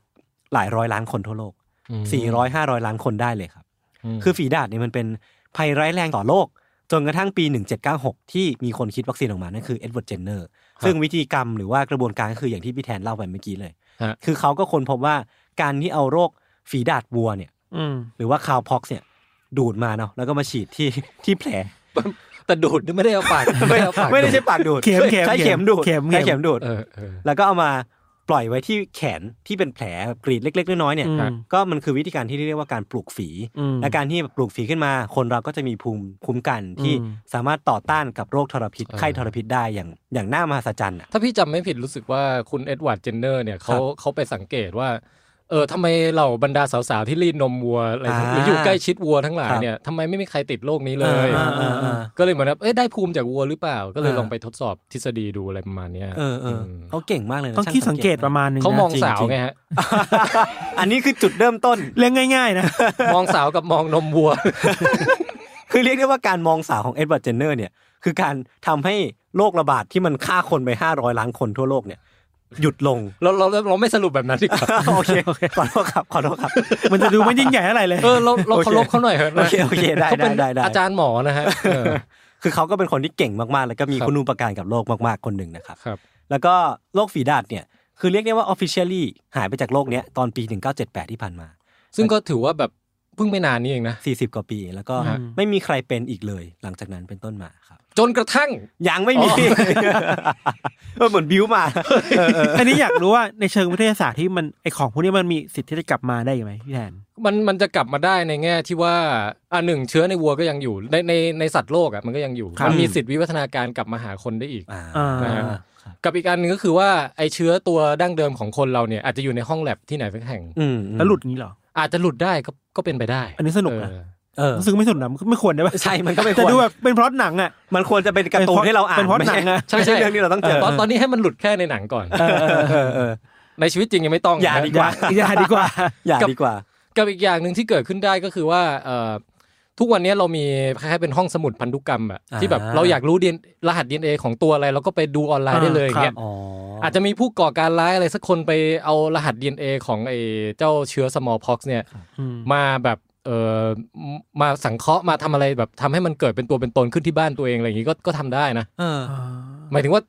ซึ่งมันไม่ยากถ้าถ้าถ้าถ้าเข้าถึงอันนั้นถูกไหมถ้าถึงเข้าถึงข้อมูล Database ของมัน ดัตต้าเบสนั้นก็จะไม่ยาก เออซึ่งพี่ไม่แน่ใจว่ามันดัตต้าเบสสาธารณะเปล่าวะไม่แน่ใจอันนี้ลองลองเสิร์ชกันดูนะฮะ ครับ ผู้ฟังทางบ้าน เรียกได้ว่าโย ที่ น มี โจทย์ ที่มีห้องแลบอยู่ใต้ดินนะฮะ ไม่มี ลอง จะมีจริงๆเหรอ เออ ถ้ามีก็อย่าเลยนะครับ มนุษยชาติเราต้องอยู่อีกนานฮะ เกิดสมมุติเรามีเชื้ออื่นที่ใกล้เคียงกัน แล้วเราบอกว่า เอ้ย ถ้าดัดแปลงอีกนิดเดียวเนี่ยมันกลายเป็น smallpox แล้วนะ อะไรอย่างเงี้ยเออก็จะเป็นเชื้ออาวุธชีวภาพได้ ครับ พี่พี่แทนกำลังกำลังโยนอะไรบางอย่าง พี่ อยู่ ปิ๊งไอเดียอะไรบา งอย่าง ไม่แต่สิ่งเหล่านี้ก็คือสิ่งที่เขากลัวกันจริง ๆ นะครับ ครับครับ อืม เอ่อทุกวันเนี้ยมันยังไม่มียังยังไม่ยังไม่ค่อยมีใครแบบไฮเทคอะไรถึงระดับนั้นมั้งหมายถึงคนคนที่คิดร้ายอ่ะ อืม ครับ อืม แต่ว่าในอนาคตสิ่งเหล่านี้มันก็จะยิ่งง่ายขึ้นเรื่อยๆยิ่งง่ายขึ้นเรื่อยๆไง อืม เออ มันคือเรื่องของชีวภาพที่มันจะแบบเป็นอาวุธชีวภาพที่มันน่ากลัวมากๆได้เนาะ อืม ครับ ฮะ อย่างไรก็ตามครับกลอย้อนกลับไปที่ดาโฮมี โอ้ อีกรอบหนึ่ง แต่แต่อย่าลืมว่าเออเราเรายังไงเราก็มีวัคซีนแล้วไงฮะ อ่า พอเรามีวัคซีนแล้ว อ่า เนี่ยมันก็คือถ้ามันถ้ามันโผล่มาอีกเราก็มีภูมิคุ้มกันแล้วไงถ้าเกิดเราได้เคยแบบฉีดไอ้ปลูกฝีตอนเด็ก ๆ หรืออะไรประมาณอย่างเงี้ยนะเออ แต่เขาก็สามารถเอาไอ้สมอลพ็อกเนี่ยไปดัดแปลงเพิ่มได้อีกปะให้หลบจากวัคซีน เราก็สร้างวัคซีนใหม่ โอ เคมีความหวัง มันจะไม่ยากเลยนะ เออเออเออ ป โอ ระ เค มาณ ครั นั้ บ นประมาณนั้นอืม ก่อนก่อนที่จะจบเรื่องเนี่ยคือผมต้องวกกลับไปที่ดาโฮมีอีกรอบหนึ่ง ฮะ คือย้อนกลับไปที่ดาโฮมีด่า เนี่ย โฮบี้อ่ะ มาโอเค พี่แทนร้องเพลงนี้ต่อ คือแม้ว่าช่วงที่ฝรั่งเศสเนี่ยจะยึดอาณานิคมดาโฮมีได้เนะครับ อืม จะเป็นช่วงที่โลกมีวัคซีนแล้ว เพราะว่าช่วงปีมันก็แบบบอกอยู่แล้วเนาะ อืม วัคซีนมันหนึ่งเจ็ดเก้าสองหนึ่งเจ็ดเก้าหกฝรั่งเศสยึดอาณานิคมหนึ่งแปดเก้าสองแปลว่าทุกคนรู้อยู่แล้วว่ามันมีวัคซีน แต่ชาวบ้านส่วนใหญ่ในดาโฮมีเนี่ยก็ยังเชื่อว่าอาการของโรคฝีดาษเนี่ยก็ยังคงเป็นการลงโทษของเทพเจ้าซักปาร์ตาอยู่ดีอะ โอ้ คือถึงแม้ว่ามันจะมีการแบบเบิกเนตรบางอย่างแล้วอะ อ่า แต่เขาก็ยังเชื่อใน อย่าลบหลู่ สิ่งที่เข อย่าลบหลู่ เชื่ออ่ะเออขอโทษครับเอ้ยผมเริ่มฝุ่น ตุ่มขึ้น เพราะฉะนั้นนะครับแม้ว่าสิ่งแรก ๆ ที่ฝรั่งเศสทำเนี่ยเมื่อเข้าปกครองก็คือการทำแคมเปญฉีดวัคซีนเนาะเพื่อกวาดล้างโรคฝีดาษที่กำลังระบาดให้มันให้มันหมดไปอะ อืม แต่ว่ามันไม่ใช่เรื่องง่ายอะเพราะว่าเขาต้องต่อสู้กับความเชื่อที่มันฝังรากลึกอยู่ในโครงสร้างอะแล้วมันมีปัจจัยห้อมล้อมอีกเยอะมากเลย แต่คิดว่าฉีดไปก็ไม่เท่านั้นเพราะเทพเจ้า เออเออ กดอยู่ดีอย่างงี้ป่ะ ใช่ใช่ใช่ อ่า คือฝรั่งเศสเนี่ยที่มายึดครองเนี่ยเขาวางมาตรการเข้มงวดมากเลยนะพี่แทนพี่ทัน คือทุกเคสของโรคฝีดาษเนี่ยต้องถูกรายงานจากกับทางการ ไม่งั้นจะถูกปรับเป็นเงินจำนวนมาก ฮะ เออแล้วก็คนที่อยู่ในที่อาศัยเดียวกันกับผู้ป่วยเนี่ยต้องถูกฉีดวัคซีนทุกคน อ่า เออแล้วก็อุปกรณ์ที่ผู้ป่วยใช้เนี่ยไม่ว่าจะเป็นข้าวของเครื่องใช้ต่างๆเนี่ยก็ต้องถูกเผาหรือว่าถูกฝังดินเท่านั้นน่ะ อ่า คือมันจะมีมาตรการอีกเยอะแยะมากมายอะซึ่งมันก็ออกมาเพื่อให้การฉีดวัคซีนหรือว่าการทำลายล้างโรคเนี้ยให้หมดไปเนี่ยมันเอฟเฟกตีฟมากที่สุดเนาะ อ่า แต่ว่าทั้งหมดทั้งหมดก็ถูกดำเนินการอย่างจริงจังจนเวลาผ่านไป 2 ปี ผลลัพธ์ออกมาก็บอกว่ามันไม่ประสบความสำเร็จเลยอะ โอ้ อ้าว เออ คือมัน เทพยัง มันแทบ โกรธอยู่ ใช่ คือมันแทบจะไม่เอฟเฟกตีฟเลยอะ อ่ จากสถิติเนี่ยบอกว่ามันมีเพียงเด็กนักเรียนบางกลุ่มเท่านั้นน่ะที่ถูกฉีดวัคซีน าน อกนั้นแทบไม่มีเลย คือชาวบ้านทั่วไป คุณพ่อคุณแม่ หรือว่าคนพี่ปานาอา หรือว่าคนที่แบบ อ่า แก่ๆหน่อยนึงอ่ะก็คือไม่มีใครฉีดเลย คือแบบจำนวนที่ฉีดมันน้อยมากๆอะครับ อ่า สาเหตุหลักเนี่ยจากรายงานที่ดูดูไอไอไอแคมเปญนี้อยู่นะเขาบอกว่าสาเหตุหลักเนี่ยน่าจะมาจากพวกนักบวชนี่แหละเออ นักบวชที่เป็นคนฮิลเลอร์ เป็นแบบศูนย์รวมจิตใจ อ่า เพราะว่าก่อนหน้าเนี้ยนักบวชเป็นบุคคลที่มีอำนาจมากที่สุดในชาวบ้าน แล้วก็เป็นเป็นเป็นคนที่แบบมีอำนาจมากที่สุดในในละแวกเนี้ย อืม เออเพราะฉะนั้นนะครับเมื่อมีวัคซีนมาเนี่ยอำนาจของนักบวชเหล่าเนี้ยกำลังสั่นคลอน ม แต่แปลว่าถ้าชาวบ้านทั่วไปสามารถพึ่งพาวัคซีนในการหายจากโรคนี้ได้ อืมอืม พวกเขาก็อาจจะไม่จำเป็นก็ได้ ชาวบ้านอาจจะไม่ต้องมาหาเขาเพื่อวินิจฉัย เออ ชาวบ้านอาจจะต้องไม่ต้องมาหาพวกเขาเพื่อรักษาโรค แต่ว่า อ่า ก็ฉีดวัคซีนแล้วก็จบไป แล้วก็ความศักดิ์สิทธิ์ของ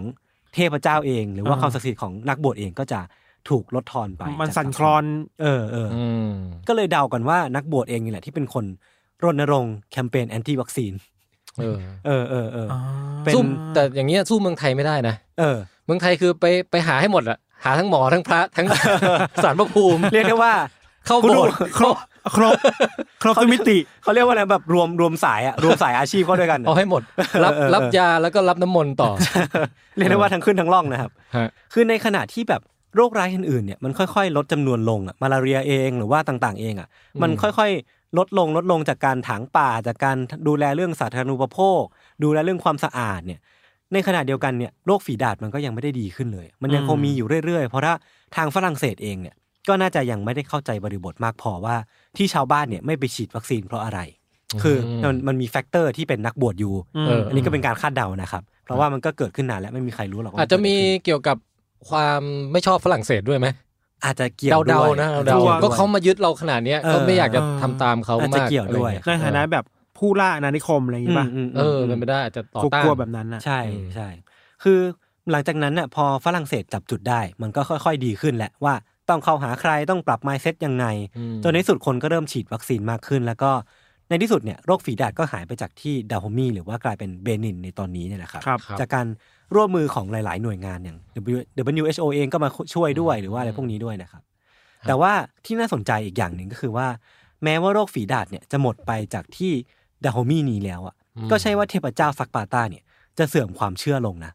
ม เออคือยังคงมีส่วนร่วมอย่างหนักแน่นมากๆอ่ะในสังคมของเบนินอ่ะคือชาวบ้านเนี่ยก็ยังเชื่อว่าเทพเจ้าเนี่ยมีจริงอยู่ แล้วก็การรักษาอาการป่วยเนี่ยไม่ได้ทำให้ความศักดิ์สิทธิ์ลดลง แค่ว่าเขาสามารถสู้ได้แต่ว่าเทพเจ้าเนี่ยก็ยังคงมีฤทธิ์เดชหรือว่ามี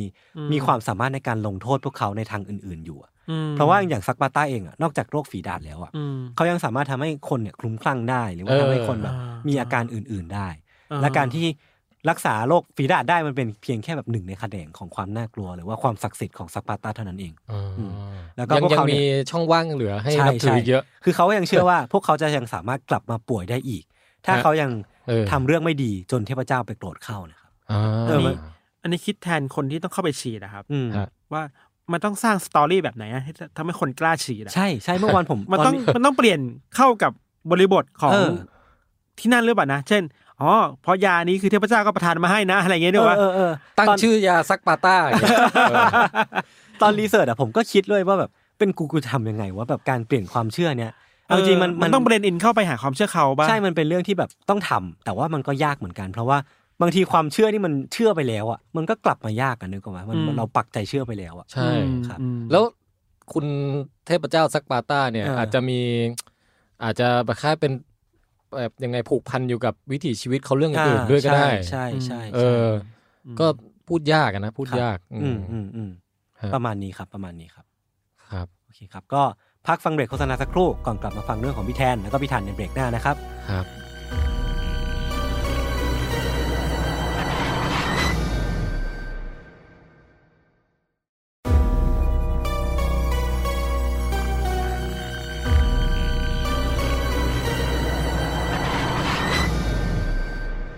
โอเคครับ ก็กลับมาอยู่ในเบรกที่ 2 ของรายการ u n d e r the Case ก่อนที่จะไปเรื่องของพี่ทันเนี่ย ก็ตามธรรมเนียมของแขกรับเชิญที่จะต้องมาเล่าเรื่องให้เราฟังแบบฟรีๆนะครับ ตามธรรมเนียมของดาวเมีย ไม่ใช่ครับ เรามูฟออนมาจากเรื่องนั้นแล้วพี่แทน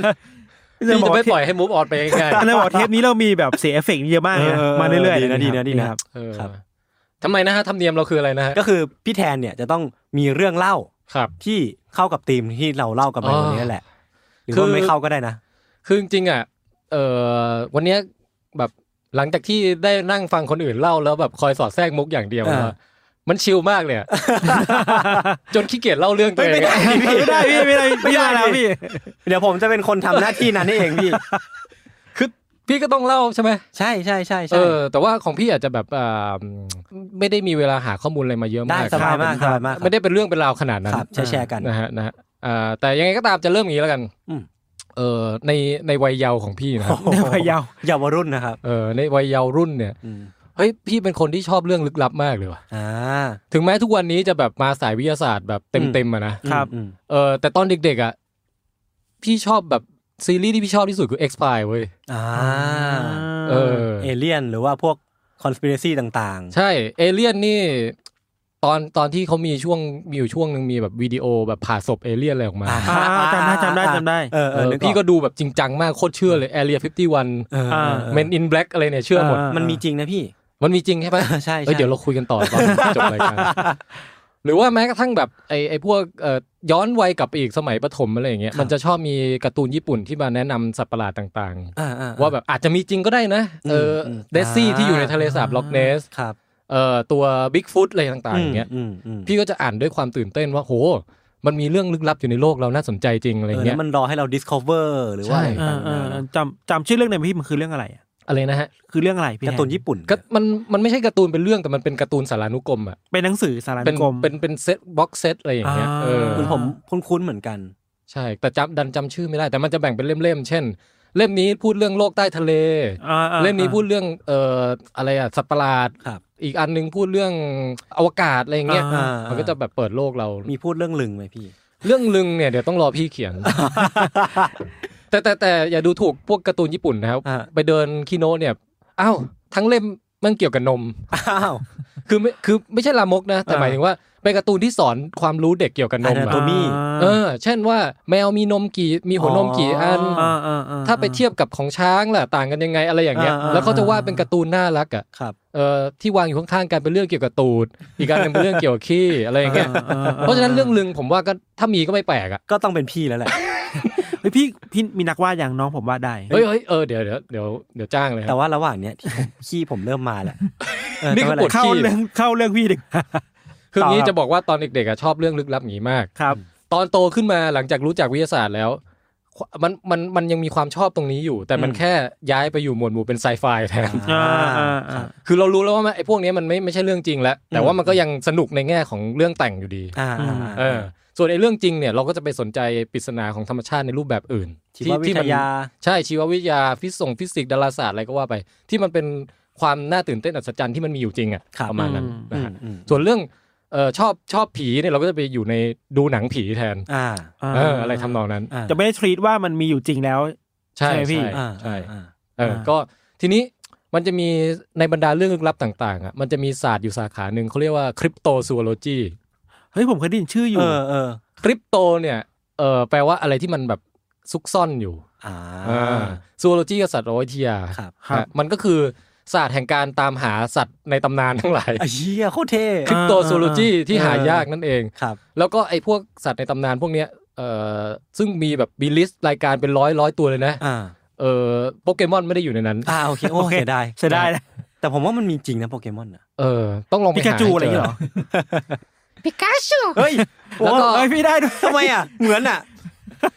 คือไอตัวตัวดัง ๆ เนี่ยเออเอางี้พวกสัตว์ที่อยู่ที่เขาตามหากันมีจริงหรือไม่มีจริงอะไรอย่างเงี้ยมันก็จะเรียกว่าพวกคริปติด อืมอืม ศาสตร์เนี่ยคือคริปโตซูโลจี อืม ส่วนไอตัวสัตว์เรียกว่าคริปติด อ่าอ่า นะฮะถ้าเติม S ก็เป็นคริปติด อ่า แล้วก็ ทำไมเราต้องเน้นเรื่องการเติม S กันด้วย ตั้งแต่ฝีดาษนะ เอออย่างเช่นอะล็อกไอล็อกเนสมอนสเตอร์หรือว่าเนสซี่เนี่ยก็เป็นตัวหนึ่งที่ดังๆเออไอตัวบิ๊กฟุตเนี่ยก็เป็นตัวหนึ่งที่ดัง อืมอืม ซึ่งวันเนี้ยพี่หยิบมาเรื่องบิ๊กฟุตนี่แหละ อ่า อืม ทำไมถึงเลือกบิ๊กฟุตมารู้ไหมฮะ เพราะว่า เพราะว่าตอนเนี้ยเอ่อเราทายอินกับหนังที่กำลังเข้าโรงอยู่ครับ อ๋อก็ซิล่า ก็ซิลล่าวอร์ซัสคอง ครับ นี่เราเอาไปขายสปอนเซอร์ได้ไหม ก็คือรู้สึกว่า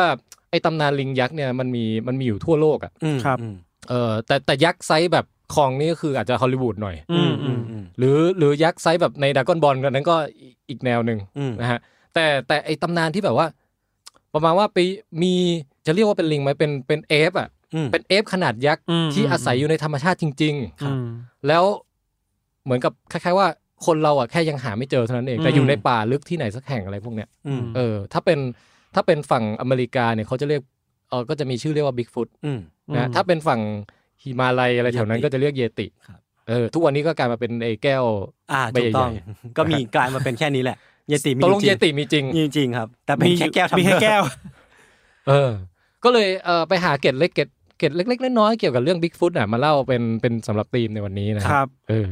เคยเล่ากันไปมั่งยังในรายการเนี่ย เคยมีแต่แต่คือมันมีอุบัติเหตุที่ที่หนึ่งที่ อ่า ที่ยัดล้อพาส อ่าแล้วคน เออ คิดว่าเป็นเยติ ครับ อืม คือมันเป็นเรื่องของแก๊งแก๊งหนึ่งที่ไปแคมปิ้งเนาะแล้วก็แบบ ไปสำรวจภูเขา ใช่ มั้งนะ แล้วก็เสียชีวิตหมู่เลยแล้ว เอ ก็ อ แบบ เออถ้าถ้าถึงขั้นแบบเออคดีฆาตกรรมระดับนั้นนี่อาจคงจะไม่ใช่เรื่องที่พี่เล่า อ๋อโอในวัน เค นี้แสดงว่าไม่ซ้ำแสดงว่า ไม่ซ้ำ ไม่ ไม่ ซ้ำ ซ้ำ ไม่ ไม่ ซ้ำไม่ ซ้ำ ซ้ำเออ ครับ ก็คือเอออ่ะเรามีบิ๊กฟุตเรามีเยติใช่ไหมมีมีอีกชื่อหนึ่งเรียกซัสควอช อ่า ชื่ออะไรนะพี่ซัส ซัสควอช Sasquatch อันนี้ก็ของของอเมริกาเหมือนกัน ครับ นะฮะแล้วก็ของออสเตรเลียก็มี ชื่อว่า ยาววีเอาเป็นว่ามันมีพวกตำนานแบบเออประมาณเหมือนคล้ายๆเป็นเอฟที่ตัวใหญ่กว่ากอริลลาอีกอะ อ่า สูง อ่า สูงใหญ่กว่า อ่าอ่า เราอะ คอนเซปต์ของมันคือลิงยักษ์ใช่ไหมพี่ มันแต่เราแต่พี่พอพอจะพอจะพูดลิงยักษ์ทุกทีมันมัน อ๋อ ติดปากไงเพราะว่า ลิงกับเอฟมันไม่เหมือนกัน ลิงกับเอฟมันไม่เหมือนกัน เออมันจะต่างกันยังไงอะครับพี่แทน คือลิงมันก็คือเอาเอาดูง่ายๆเลยคือลิงมันมีหาง อ่า เอฟเนี่ยก็คือเป็นไม่มีหาง ก็คือโงกุลที่ถูกตัดหางไปแล้ว ใช่ประมาณ นั้นแล้วก็ถ้าเอาเอฟหลัก ๆ เวลาเราพูดถึงเอฟเนี่ยหลัก ๆ เลย อ่า ก็คือเรานึกถึงกอริลลาชิมแปนซี อ่าม นุษย์ อ่า แค่นั้นอ่ะ ครับ เออมีเอ่ออุลังอุตัง อ่า มี อ่า ชะนีอ่ะ แล้วไอ้โบโนโบอะไรนี่คือ โบโนโบก็ถือว่าเป็นญาติๆกับชิมแปนซีไป อ่าโอเค คือหน้าตาประมาณเนี้ยอย่างเงี้ยเรียกเอฟ โอเคได้เลขถูกแล้ว เออใช่ ลิงก็คือมีหาง ใช่ มัน โอ้ ตัดสินกันแค่ว่ามีหางไม่มีหางจะเรียกชื่อ คือ ไม่เหมือนกัน มันมันก็คงมีตัดสินอย่างอื่นอีกแต่ว่าดูง่ายสุดคือประมาณนี้ หง โอเคครับ อ่า รับ นะฮะแล้วก็เอฟมันจะเป็นคล้ายๆเป็นสัตว์ที่มาทางสายสมองมากกว่า อ่า คือแบบมีอย่างคนเราอย่างเงี้ยก็เป็นเอฟชนิดหนึ่ง สมองใหญ่ เอออะไรทำนองนั้นฮะ ครับ ทีนี้โอเค ถามว่าตำนานบิ๊กฟุตเนี่ยมันเริ่มต้นมาได้อย่างไร ก็คือว่าคำว่าจริง ๆ คนเชื่อว่ามีลิงยักษ์อยู่ในป่าที่เราแบบเออพอเห็นพุ่มไม้ไหวๆอะไรอย่างเงี้ยแล้วเงาดำๆผ่านไปเอ้ยเนี่ยมึงบิ๊กฟุตแล้วอะไรอย่างเงี้ย ม คืออันเนี้ยมีคนเชื่อมาเรื่อยแหละนะฮะสัตว์ลึกลับในป่า อื นะ มอืม เอ่อแต่ว่าคำว่า Bigfoot เลยเนี่ย มันเพิ่งจะมาเริ่มต้นตอนประมาณยุค 1958 โอ้ก็ไม่นานเนาะ ฮะ เออมันก็เพิ่งแบบไม่ถึงร้อยปีที่ผ่าน ไม่ถึง า มันเป็นศัพท์ใหม่นะคำว่า Bigfoot อ่ะ าาครับ ตีนโต อืม นะฮะแล้วก็เป็นเพราะว่ามันมีเอ่อพาดหัวลงหนังสือพิมพ์อันหนึ่งที่ของที่แคลิฟอร์เนีย อืม ว่าเนี่ยมีเจอรอยเท้าขนาดยักษ์อ่ะ า อยู่อยู่ในป่าแถวเนี้ย อืมอืมอืม แล้วก็พาดหัวว่าไอคนที่มารายงานเนี่ยเขาเขาเรียกฉายาของเจ้าของรอยเท้าเนี่ยว่าเจ้าบิ๊กฟุต อืม ก็เลยเป็นคำติดปากมาตั้งแต่นั้นมา อืมก็เลยเรียกเรียกเจ้าของรอยเท้านี้ว่าบิ๊กฟุต ใช่ แล้วมันก็ถูกแพร่หลายต่อไป แล้วที่มัน เรื่อยๆ มันมันยักษ์แค่ไหนเนี่ยก็ลองคือมันไม่ถึงกับแบบเป็นเมตรอะไรอย่างเงี้ย ครับเป็นเมตรนี่ มันไม่ แง ไททันละ โอ้โห เขาบอกว่าเอ่อความยาวประมาณ 16 นิ้วฮะ สิบหกนิ้วก็ไม้บรรทัดกับอีกหนึ่งในสาม ก็ถือว่า ก็ ถ้าถ้าไปเจอ ก็ยาว ถ้าเราไปเจอ อยู่ เราก็ตกใจเหมือนกันนะ เออก็ใหญ่อยู่นะ มันดูเป็นสัตว์ใหญ่มากเลยนะ เออตัวน่าจะน่าจะสูงใหญ่ใช้ได้เลยทีเดียว ครับ นะฮะทีนี้ตั้งแต่นั้นมาก็เริ่มมีคนแบบเฮ้ยเอ้ยหรือว่าบิ๊กฟุตมันจะมีจริงไปไปคอยตามหาไปใครใครเข้าป่าเข้าอะไรพอมีอะไรเรื่องลึกลับอะไรหน่อย อืม ก็จะแบบโยนให้บิ๊กฟุตหมดอะไรเงี้ย อ่าอ่าา ของฝั่งอเมริกานะครับ แต่ว่ามันเป็นหลายหลายปีผ่านมาจนกระทั้งปี 1967 นะฮะ อืม ถึงได้มีความฮือฮาเกิดขึ้น เพราะว่ามันมีคนถ่ายวิดีโอได้เว้ย อ่า อ่ เออ มันน่าจะเป็นวิดีโอที่แบบเราเห็นกัน ถ่ายหนัง มาก อะ เลย ตอนนั้นถ่ายด้วยฟิล์มด้วย อ่า น่าจะเป็นอันที่มันแมสสุด เอ ปะ อที่ อัน แบบ ที่แม้สุดที่เป็นรูปบิ๊กฟุตแบบ นึ กับ กออกนึกออก เดินหันหลังมันดูอะไร ตัว เงี้ยพี่ ขนดำๆลุงลังอ้วน อ่า ๆแล้วก็ อ่าอ่า แกว่งมืออยู่ อ แล้ว ยู่ใน หันห ป่า น้า ใช่ใช่ใช่ใช่ แกะมือ หันหน้ามามองกล้อง ทุกคน ท่า ครับ ไม่ใช่เลย พี่แดนทำท่าเหมือนมาก คือรูปเนี้ยผมเชื่อว่าทุกคนเคยเห็น ใช่ใช่ใช่ใช่ใช่ อ่าครับ ลองเสิร์ชดูก็ได้ฮะ มันอ่าถ้าเสิร์ชคำว่า Bigfoot แล้วก็แพทเทอร์สันคือแพทเทอร์สันเนี่ยเป็นชื่อของคนที่ถ่ายหนังอันนี้ไว้ได้ อ๋อนึกว่า เป็นคน ชื่อ ที่เคลมว่าอยู่มาวันหนึ่งแบบกำลังขี่ม้าเอ่อผ่านบริเวณแถวชายป่าเนี่ย Bigfoot ครับ แล้วเห็นเงาตะคุ่มตะคุ่มอยู่หลังก้อนหิน อืม แล้วสักพักมันยืนขึ้นมาแล้วเป็นเป็นเหมือนแบบคนที่มีขนลุงลังร่างใหญ่สูงใหญ่มาก อ่า แล้วบังเอิญ ในย่ามมีกล้องถ่ายหนังอยู่พอดี บังเอิญ บังเอิญไปหน่อยเงี้ย เออ ก็เลย ผมเชื่อเขานะผมเชื่อเขา ก็เลยรีบวิ่งลงไปถ่ายแล้วกล้องมันก็จะสั่นสั่นสั่นสั่นแล้ว ครับ แต่ว่ามันมีคือความยาวของหนังทั้งหมดเนี่ยประมาณ 59 วิเอง อืม แต่มันจะมีอยู่ช่วงหนึ่งช่วงกลางๆอะที่แบบกล้องนิ่งแล้วถ่ายชัดแล้วเห็นบิ๊กฟุตน่ะเดิน อ่า เดินแกว่งแขนเดินสองขาเหมือนคนอย่างเงี้ย แล้วหันมามองกล้องช็อตหนึ่งแล้วก็ไม่สนใจแล้วก็เดินต่อ เดินต่อ เข้าเข้าไปในป่า อืม อันเนี้ยอยากให้ลองไปเสิร์ชหาวิดีโอดูกันนะ อื ฮะ มอืม แพทเทอร์สันเอ่อจริงๆมีคำต่อจากนั้นด้วยกริมกริมลินมันรู้สึกแพทเทอร์สันกริมลินฟิล์มบิ๊กฟุต กริมลินคือก ริมลินคือชื่อ ามสกุลเขาเหร ชื่อคู่หูเขาที่ที่ไปด้วยกัน อ่า คือให้เครดิตว่าสองคนเนี้ยเป็นคนที่ไปเจอแล้วถ่ายหนังอันถ่ายฟิล์มอันนี้มาได้ ครั้งแรกของโลก ครั้งแรกของโล ที่มี ก การเห็นบิ๊กฟุต ใช่เห็นแบบชัดๆกลางวันแสก ผมว่าเชื่อว่าของจริงนะ เดินมามองหน้าด้วยนะ ๆเออนี่นี่ดูอยู่ใช่ไหม ดูอยู่พี่ คือดูแล้วให้ให้ความรู้สึกไงบ้างคุณนัน ผมว่าจำได้ผมเห็นเห็นคลิปเนี้ยตอนเด็กๆอ่ะ อืม เออ ผมเชื่อเลยว่าของจริงพี่ เออตื่นเต้น ตื่นเต้นมากเลยนะ เออ แล้วก็มาดูอีกทีคือ มาดูตอนนี้รู้สึกไง มันก็เหมือนจริงมากๆเลยนะมันคือแบบเฮ้ยอากับกิริยามนุษย์อ่ะ อืม แต่มันมันเหมือนมันเหมือนแบบ แต่ว่าผมคิดว่าแม่ง แม่งแม่งคือสัตว์ที่ อารมณ์ไม่ดีอยู่อ่ะ เออเออเออ แต่มันให้อารมณ์เหมือนคนใส่ชุดบ้างไหมมันเดินเหมือนคนมากมากเลยนะ ไม่นะไม่นะผมผมคิดว่ามันจริงนะตอนเด็กๆอ่ะ หมายถึงว่าดูที่ที่เพิ่งดูตอนเนี้ย แต่ตอนนี้คิดว่ามันก็คงคือคือคนแหละ เออ คือพี่พี่ก็ไม่ได้ดูนานมาก แล้วจนจนพยายามมาหาข้อมูลเพื่อจะมาเล่าวันเนี้ยพี่ไปดูอีกรอบหนึ่งแมั่งคนใส่ชุดชัดๆ ด้วยท่าเดินด้วยความชิลในการเดินด้วยอะไรเนี่ย ใช่ใช่ ยศลองดูว่า นี่มันคือไททันสัตว์ป่าว่ะพี่มันคือซีกอ่ะ มันคือสีก มันคือซี กอ่ะ สีเยกอะ คือเราก็จะรู้สึกว่าเฮ้ยมันดูเฟกขนาดเนี้ย คนทำไมถึงเชื่อกันวะ ครับ แต่หลังจากนั้นพี่ก็เริ่มแบบไถ YouTube ไปเรื่อยๆเว้ย อืม แล้วไปเริ่มไปเจอวิดีโอที่เขาวิเคราะห์จริงจังอ่ะ ม เขาบอกช้าก่อน อย่าเพิ่งรีบตัดสินว่านี่เป็นคนใส่ชุดกอริลลา ช้าก่อนช้าก่อน อ่า คือ อ่าอ่าอ่า โอ้โห แล้วพวกคนที่มีความรู้ด้านกายวิภาค ครับ พวกนักวิชาการบางคนเนี่ยเขาที่เขาเชื่อจริงจังอ่ะเขาก็มาวิเคราะห์บอก เฮ้ยคุณสังเกตดูดีๆก่อน เวลามันขยับแขนเนี่ยไอ้กล้ามตรงไหล่มันอ่ะปูดเป็นมัดออกมาเลยนะ อืม อ่า พอเวลาแกว่งแขนไปข้างหลังเห็นไทรเซปนะ เฮ้ย แกว่งมาข้างหน้าเห็นไบเซปตรงแผ่นหลังเนี่ยเห็นเป็นกล้ามเป็นลูกๆกล้ามเนื้อชื่ออะไรเป็นลูกๆ แบบตามถูกต้องตามหลักสรีระหมดเลยอ่ะ อ่า แล้วลองนึกภาพถ้าเกิดคนใส่ใส่ชุดเอ่อกอริลลาที่แบบ อาจจะยืนแจกใบปลิวอยู่หรือว่าแบบทำ ถือลูกโป่ งเล่นกับเด็กอะไรอยู่อะมันมันจะไม่ละเอียดขนาดนั้นไง มันไม่ เข้า มี ใจ เออ มัน เขา ไม่มีทางที่จะเฟกมัสเซลทุก มันจะไม่มีทางเห็นกล้ามเนื้อที่ชัดเจนขนาดนี้ เห็นกล้ามเนื้อเป็นลูกๆอยู่ใต้ผิวหนังอะ อ่า อ่า เออ เออเออก ล้ามเนื้อตูดอย่างเงี้ยเป็นมัด มันเห็นขนาดนั้นเลยเหรอพี่ ๆเขาก็แบบซูมเข้ามาแล้วก็แบบขีดเส้นให้ดู อ่าอ่ แล้วบางคนเนี่ยถึงขั้นแบบว่าไอมีรายงานวิชแบบเขียนเป็นเปเปอร์วิชาการเลยนะ อืม เอาภาพกล้ามเนื้อพวกเนี้ยไปเทียบกับเอ่อคนอ้วนแก้ผ้า อ่า แล้วลากเส้นมาดูเนี่ยเห็นไหมการพับของไขมันน่ะ อ่า มันพับเหมือนไขมันจริงเลยนะเหมือนคนอ้วนแก้ผ้าที่กำลังนอนอาบแดดอยู่เนี่ย เรียกได้ว่ามัน too real แล้วกัน มันแบบเหมือนจริง มันจะเป็น กิไ คนใส่ชุดได้ยังไง เออ แล้วเอ่อลักษณะการก้าวเท้าการแกว่งแขนแล้วมีคนวัดอัตราส่วนความยาวแขน นี่มันไม่ใช่ความยาวแขนมนุษย์ อืม นี่มันยาวกว่าแขนมนุษย์ไปมากเลยนะ อ่ามั มันไม่ใช่คนใส่ชุดแน่นอนอะไรเงี้ย ผมระหว่างที่พี่แทนเล่าผมมาลองเปิดดูพี่ เออ มันมีคนเอาวิเคราะห์กับไปวิเคราะห์กับกอริลลาในสวนสัตว์จริง ๆ ด้วยนะ ใช่ ว่ามันเดินเหมือนกันยังไงบ้างอะไรเงี้ย เออ มาเทียบกันแบบวินาทีต่อวินาทีเลยอะ โอ้โห มีคนวิเคราะห์จริงจังมาก ว่า เออ วิธีการเดินแล้วปล่อยแขนยังไงเหมือนลิงแค่ไหนแบบเออมันก็จริงจังมากเลยนะ ซึ่งพอพี่มาเห็นคนเขาวิเคราะห์จริงจังขนาดเนี้ยแล้วไอ้พวกคลิป YouTube มันจะชอบเปิดเพลงแบบตึง นึงนึง อ่าอ่าอ่าอ่า แล้วเราก็ฟังไปเราก็เอ้ยเออ หรือว่า เออหรือว่า เออหรือว่า เฮ้ย เฮ้ยแล้วไปเขวเว้ยเอ้ยมันมีความแบบ เออ เออที่คว้ามามันก็จริงนะ อะไรอย่างเงี้ย ม แต่นั่นแหละก็คือ คือเราก็รู้กันอยู่แก่ใจ คือหมายถึงว่าสุดท้ายแล้วเนี่ย โอเค ถ้าคิดถึงความเป็นไปได้ทางวิทยาศาสตร์เนี่ยนะ ก็คือว่าหนึ่งคือสัตว์ที่ใหญ่ขนาดเนี้ย อืม แล้วตั้งแต่ปีนั้นเป็นต้นมาจนถึงตอนเนี้ยไม่มีเคยมีใครถ่ายรูปหรือถ่ายวิดีโอชัดๆได้เลยอ่ะ ตั้งแต่ตอนนั้นเป็นต้นมาใช่ไหมครับ เออ อืม แบบที่เห็นว่ามันเดินผ่านหน้าตาแบบ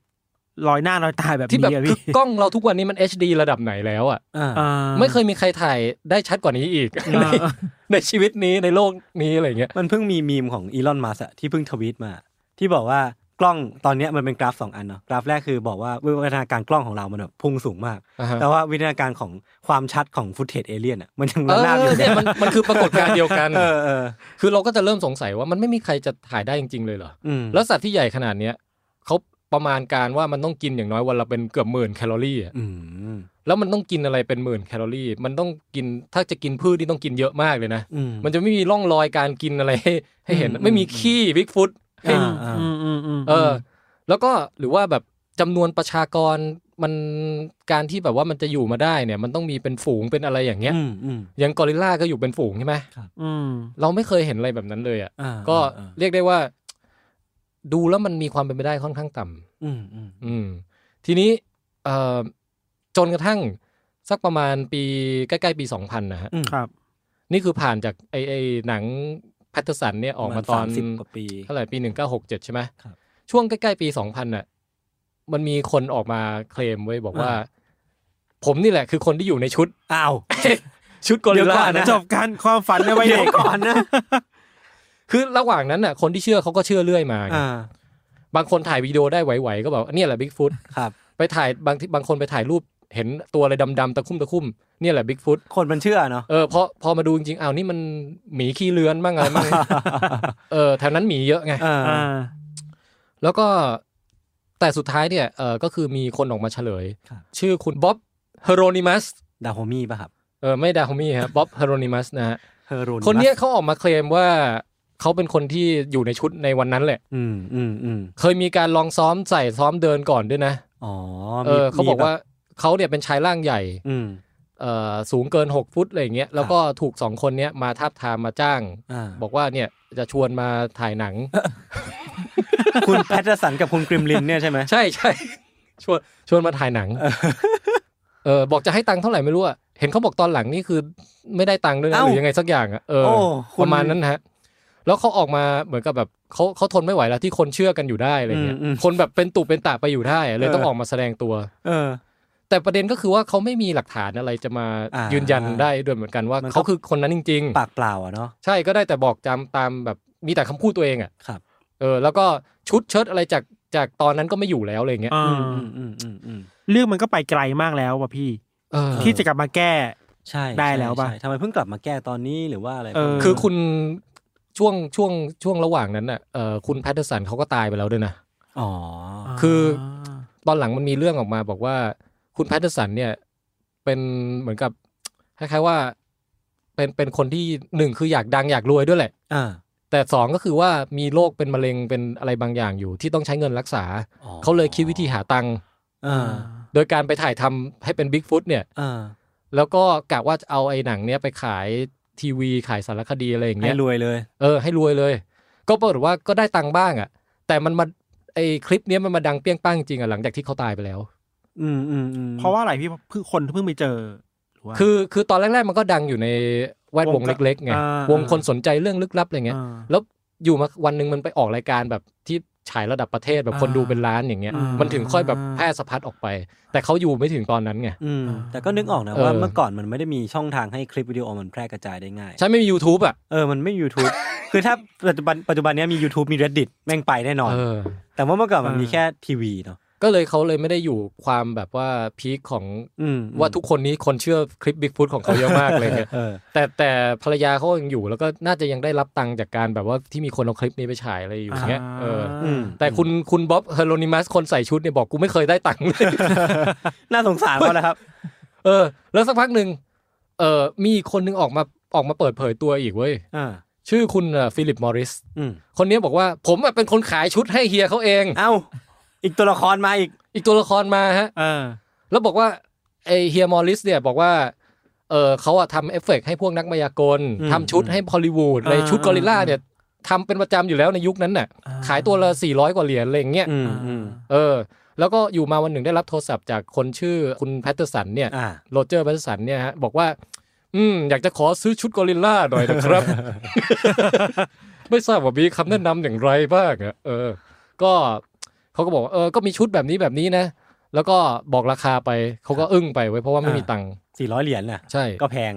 แต่สักพักหนึ่งก็แบบเหมือนกับไปไปเรียกรายเงินมา ไปไปหาคนที่เชื่อในบิ๊กฟุตอะไรทั้งหลายอะได้ได้ตังค์มาจำนวนหนึ่งก็มามาสั่งซื้อชุดพอสั่งซื้อเสร็จเออส่งเมลไปให้โทรกลับมาถามอีก ถามคุณมอริสบอกว่ามีวิธียังไงให้ชุดมันดูสมจริงขึ้นบ้างไหม ครับ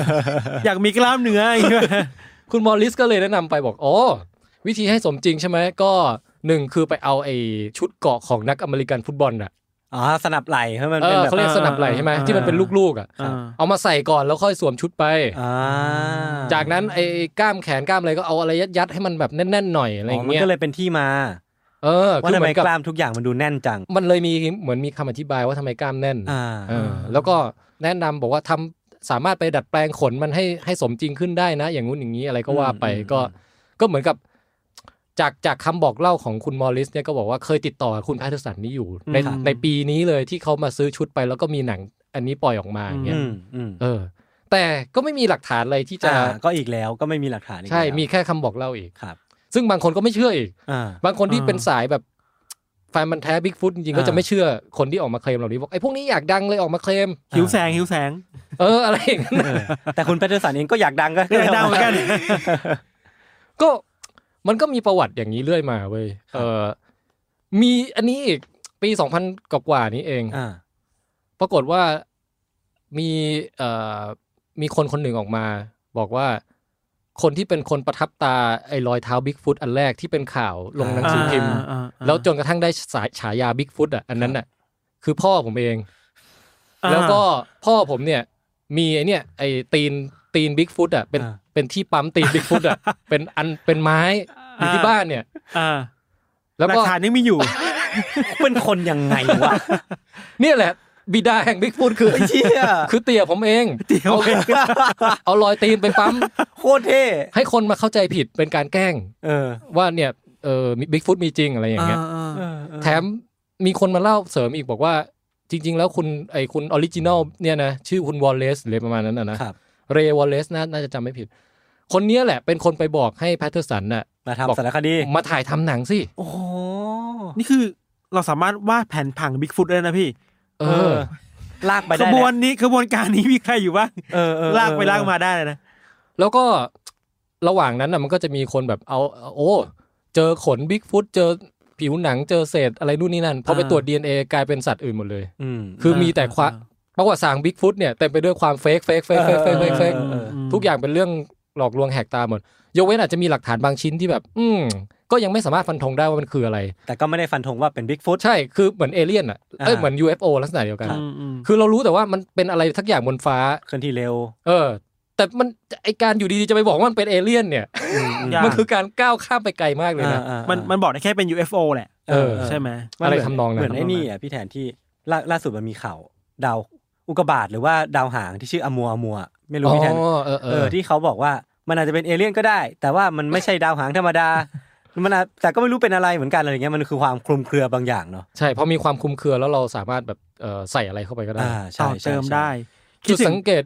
อ่ะเชิญก่อนนะฮะ เมื่อกี้คิดถึงตอนที่พิสูจน์บิ๊กฟุตอ่ะพี่ขนน่ะ อ่า เราเคยเล่าเรื่องเยติตอนหนึ่งอะ อ่าใช่ใช่ แล้วเอามีคนเอานักวิจัยในจีนนะมีเอา อืม เอาขนเยติที่อ้างว่าเยติอ่ะไปพิสูจน์ไว้ย อืม สรุปว่ามันมันมีทั้งแบบหมีควาย หมูป่าอะไร หมู มาหม ป่า ดอะ หมาเนี่ยมาหมดเลยอ่ะ เออ แปลว่าเออแบบขนนี่มันก็แบบไม่สามารถพิสูจน์พิสูจน์อะไรได้เหมือนกันนะ ใช่ คือพิสูจน์ได้ไงพิสูจน์ว่ามันไม่ใช่บิ๊กฟุตไง พิสูจน์ว่าเป็นหมีควายอะไรอย่างเงี้ย ก็คือมิดบัสเตอร์อย่างหนึ่งเลยแหละ ใช่ ครับ แต่ว่าคนที่เขาเชื่อเขาก็จะบอกว่า ก็ตัวอย่างนี้มันไม่ใช่ไง อ่าแต่ว่ามันมีมันมี สักวันหนึ่งอาจจะมีคนไปเจอของจริงก็ได้ อ่า เออ เข้าใจ ซึ่งเราถ้าเราคิดแบบเป็นวิทยาศาสตร์เราก็บอกว่าก็ไม่เป็นไรก็คือถ้าเจอเมื่อไหร่ก็มาบอกแล้วกัน ใช่ แต่สันนิษฐานข้อสันนิษฐานมันก็ แต่ ยัง ต ไม่ อนนี้มันยังไม่มีการเจอมาแล้วของจริงในขนาดนั้น เออ ใช่ไหม ตราบใดที่มันยังไม่ศูนย์เปอร์เซ็นต์เนาะผมก็ อืม ก็เชื่อว่านักวิทยาศาสตร์คงแบบไม่ได้ไม่กล้าฟันธงขนาดนั้นนะว่า เราก็ น ไม่ อยู่จริง จะพิสูจน์ว่ามันไม่มีจริงอะมันยากไง อ่าเข้าใจ เออแต่ว่าพิสูจน์ว่ามีจริงเนี่ยง่ายนิดเดียวก็แค่ไปหาอะไรที่มันพิสูจน์ได้จริง เออใช่ ก็เอามาให้ดูสิแล้วเดี๋ยวเราก็จะได้เชื่อตามคุณอะไรประมาณเนี้ยเออนี่นี่คือจุดยืนของนักวิทยาศาสตร์ ครับ ทีนี้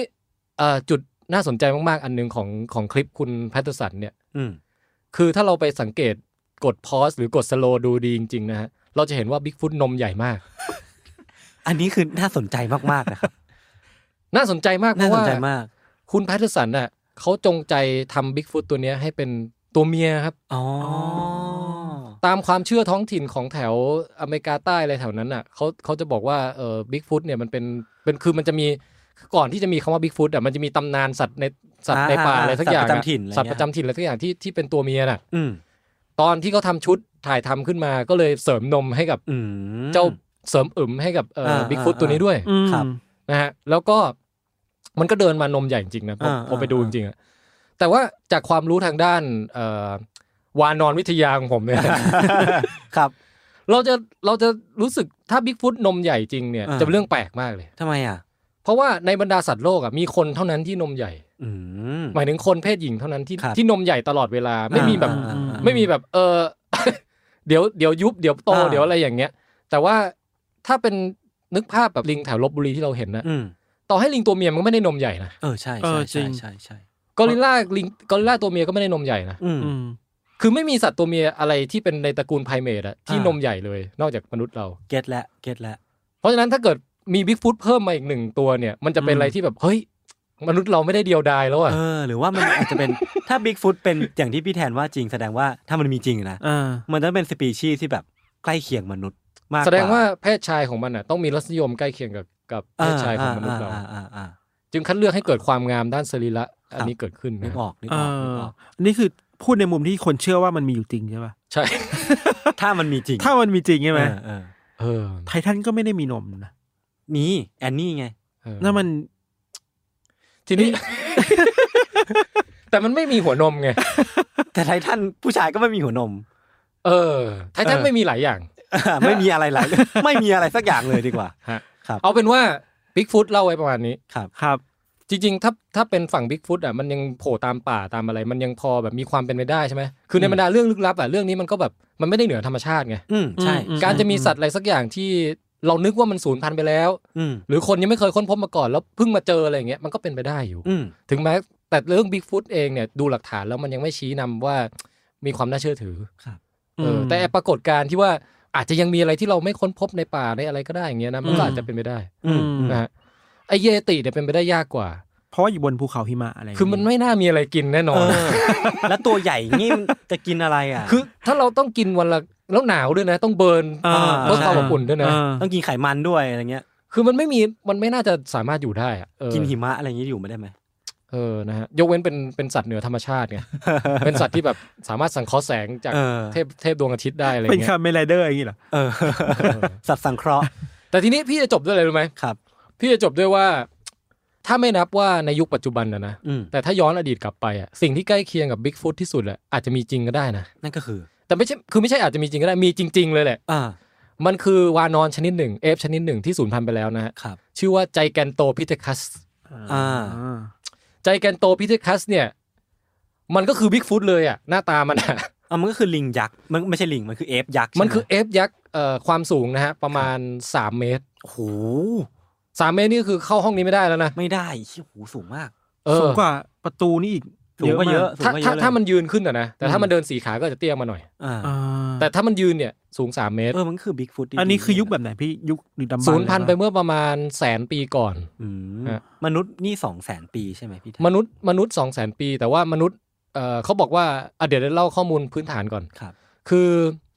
น้ำหนักของไอ้เจ้าใจแกนโตพิเทคัสเนี่ยพี่เห็นบางบางที่ก็บอกไว้ประมาณ 300 โล อืมอืม บางที่อาจบอกว่าอาจจะถึง 500 โล อืม อืม คือทั้งเอ่อบึกบึน แน่น และและสูงใหญ่ อ่า นะฮะแล้วก็เอ่อไปดู DNA ดูความเป็นญาติอะไรต่างๆ แล้วเนี่ย ดูจะเป็นญาติกับพวกอุลังอุตังมากที่สุด อืม มันก็คือแต่ไม่น่าจะปีนต้นไม้ไหวอะ ครับ อืม นะ ตัวมัน น่า ใหญ่มาก น่าจะเป็น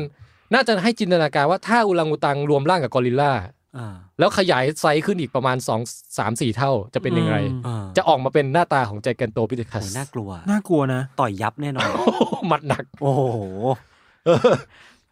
แล้วก็ถิ่นที่อยู่ของมันคือแถวนี้เลยฮะ มันปาหินได้ไหมพี่แทน ทำไมจะคิดถึงเหตุการณ์แบบนั้น วะ ไม่ก็สิ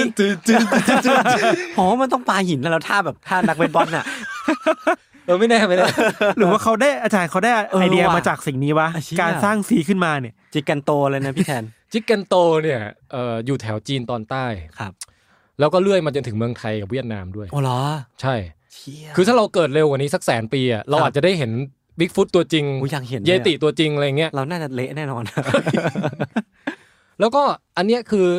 เอ่อถ้าดูตามไทม์ไลน์ก็คือว่ามันมันอยู่บนโลกเรามาตั้งแต่ยุคแบบ8ปดเล้านปีก่อนแล้วนะ โอ้โห อืม แล้วมันก็อยู่มาเรื่อยจนมาสูญพันธุ์เมื่อแสนปีก่อนนี่แหละ ด้วยสาเหตุอะไรพี่แบบ เขาบอกว่า ทรัพยรจำกัดอะไรอย่างงี้ป่ะ ไอ้ยุคแสนปีก่อนเนี่ยมันเป็นยุคไคลเม c เชนครั้งครั้งใหญ่ ครับ เอ่อไคลเม c เชนครั้งใหญ่ก็คือว่าหนาวเย็นขึ้นด้วย อาหารน้อยลง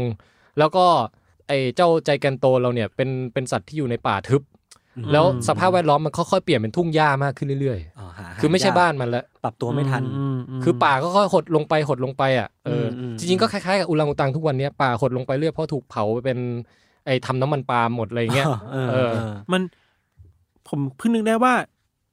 ในยุคสมัยเนี้ยพี่แทนมันจะมีโอกาสที่เราจะมีลิงที่แบบไซส์ใหญ่ๆแบบนี้อีกปะหรือเพราะว่าโลกมันเปลี่ยนไปแล้วทำให้ไซส์ของสัตว์มันดูเล็กลง อืม เรื่อยๆปะ ก็ช้างก็ยังถือว่าตัวใหญ่อยู่นะ อ อ่าวานสีน้ำเงินอะไร เทรนด์ของสัตว์ที่แบบเคยใหญ่อยู่แล้วจะเล็กลงเรื่อยๆเรื่อยๆอะไรเงี้ย เออ พะโลก แต่ว่าทุกครั้งที่มีอากาศเปลี่ยนแปลงเยอะๆอะสัตว์ใหญ่จะเสียเปรียบกว่าสัตว์เล็ก เพราะว่าอย่างที่บอกคือพออาหารมันเปลี่ยนอ่ะ อืมอื มันไอ้นี่ไงมันมันก็เริ่มเริ่มอดอยากกันแล้วในขณะที่สัตว์เล็กมันกินนิดเดียวมันก็อิ่มแล้วอะ อืมก็จริง แล้วก็สัตว์เล็กนี่โตเร็วสืบพันธุ์เร็วด้วย อืมอืม เพราะฉะนั้นมันจะทิ้งลูกทิ้งหลานไว้ให้ เยอะกว่า เอ่อคล้ายๆว่าแบบมีโอกาสสูญพันธุ์น้อยกว่า แมลงอะไรอย่างงี้ อ่ ใช่ประมาณนั้นเออ ครับ สมมุติว่าใจแกนโตเนี่ยเอ่อมีมีลูกครั้งละหนึ่งตัวเหมือนคนอย่างเงี้ยนะ อืม แล้วต้องรอตั้งแบบเอ่ออายุ 30 กว่ากว่าจะมีลูกสมมุติอะนะ อ่า มันก็จะแบบพอพออากาศเปลี่ยนทีมันก็จะโอประชากรหดพวบพวบพวบพวบอย่างงี้ไง อืม ยิ่งยากลำบากเข้าไปใหญ่ อืม เอออื ม แล้วก็ที่น่าสนใจเกี่ยวกับใจแกนโตอีกอย่างหนึ่งก็คือว่าเขาเจอหลักฐานของไอ้ตัวนี้ว่ามันมีจริงอ่ะ อืม ครั้งแรกเนี่ยคือเป็นนักบรรพชีวินที่ไปเดินเล่นในที่ฮ่องกงฮะ อืมอืม ไปไปหาฟอสซิลที่ฮ่องกง หาในเมืองด้วยนะ หาตามที่ไหนรู้ไหม นี่ไหน ร้านขายยา ทำไมอ่ะ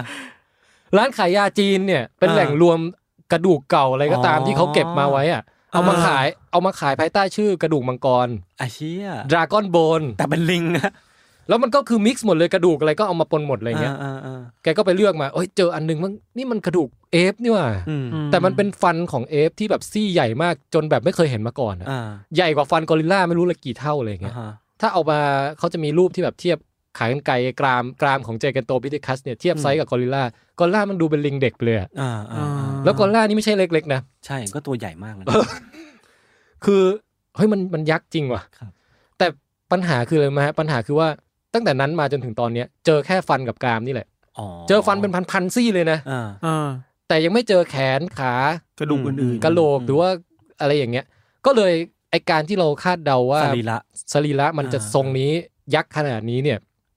เอ่อคือยักษ์ขนาดประมาณว่าเสือโคร่งวิ่งมากัดมันเนี่ยเหมือนแมววิ่งมากัดเราอะ อืม ๆ ก็จริงนะ อ่าๆ ก็จริงนะ อ่า คือเราคาดคะเนจากว่า โดยที่เรายังไม่รู้ไซส์กระดูกแขนขามันจริงๆไงแต่คาดคะเนจากไซส์ฟัน อืม ๆซึ่งมันก็น่าจะเที่ยงตรงได้ไหมพี่ หวังว่าจะเที่ยงตรง ไม่ใช่แบบมาอีกทีมันเป็นหุ่นแบบเดียวกับโดราเอมอนอะ อืม คือหัว โต คิดว่าไม่น่านะ ไม่สมส่วนไม่ได้ไม่ ร่างที่แท้จริงของใจกันโตพิทัคัสคือ หัวโต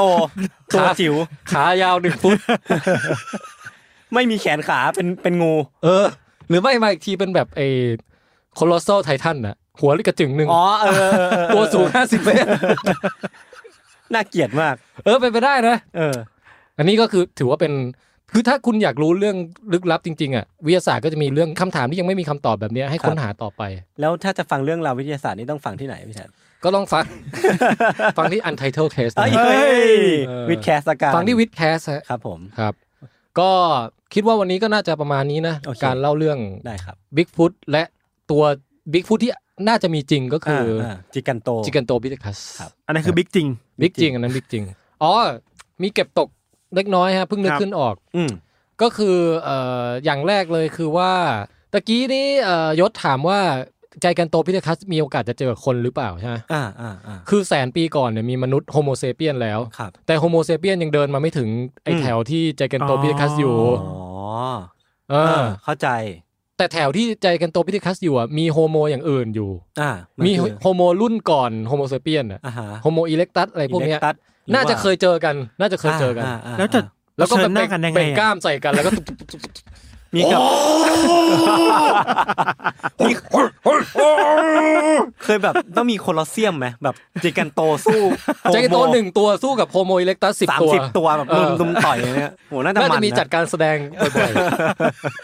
เออเออเออน่าหนุกดีน่าหนุกดี ๆเออแล้วก็มีอีกอันหนึงคือจากการที่เขาเจอฟอสซิลฟันน่ะ ครับ มาศึกษารายละเอียดข้างในฟันมันได้ แล้วก็ดูว่ามันกินอะไรได้ อืมอ๋อ ก็พบว่าเออมันกินพืชชัวร์ๆคือมันไม่ไปกินเนื้ออะไรชัวร์แล้วก็ส่วนใหญ่จะกินพืชลักษณะที่ไม่ใช่พืชทุ่งหญ้าแต่เป็นพืชในป่า อย่างที่พี่แทนเล่าเนาะ เออ ว่า ผลไม้มั่ง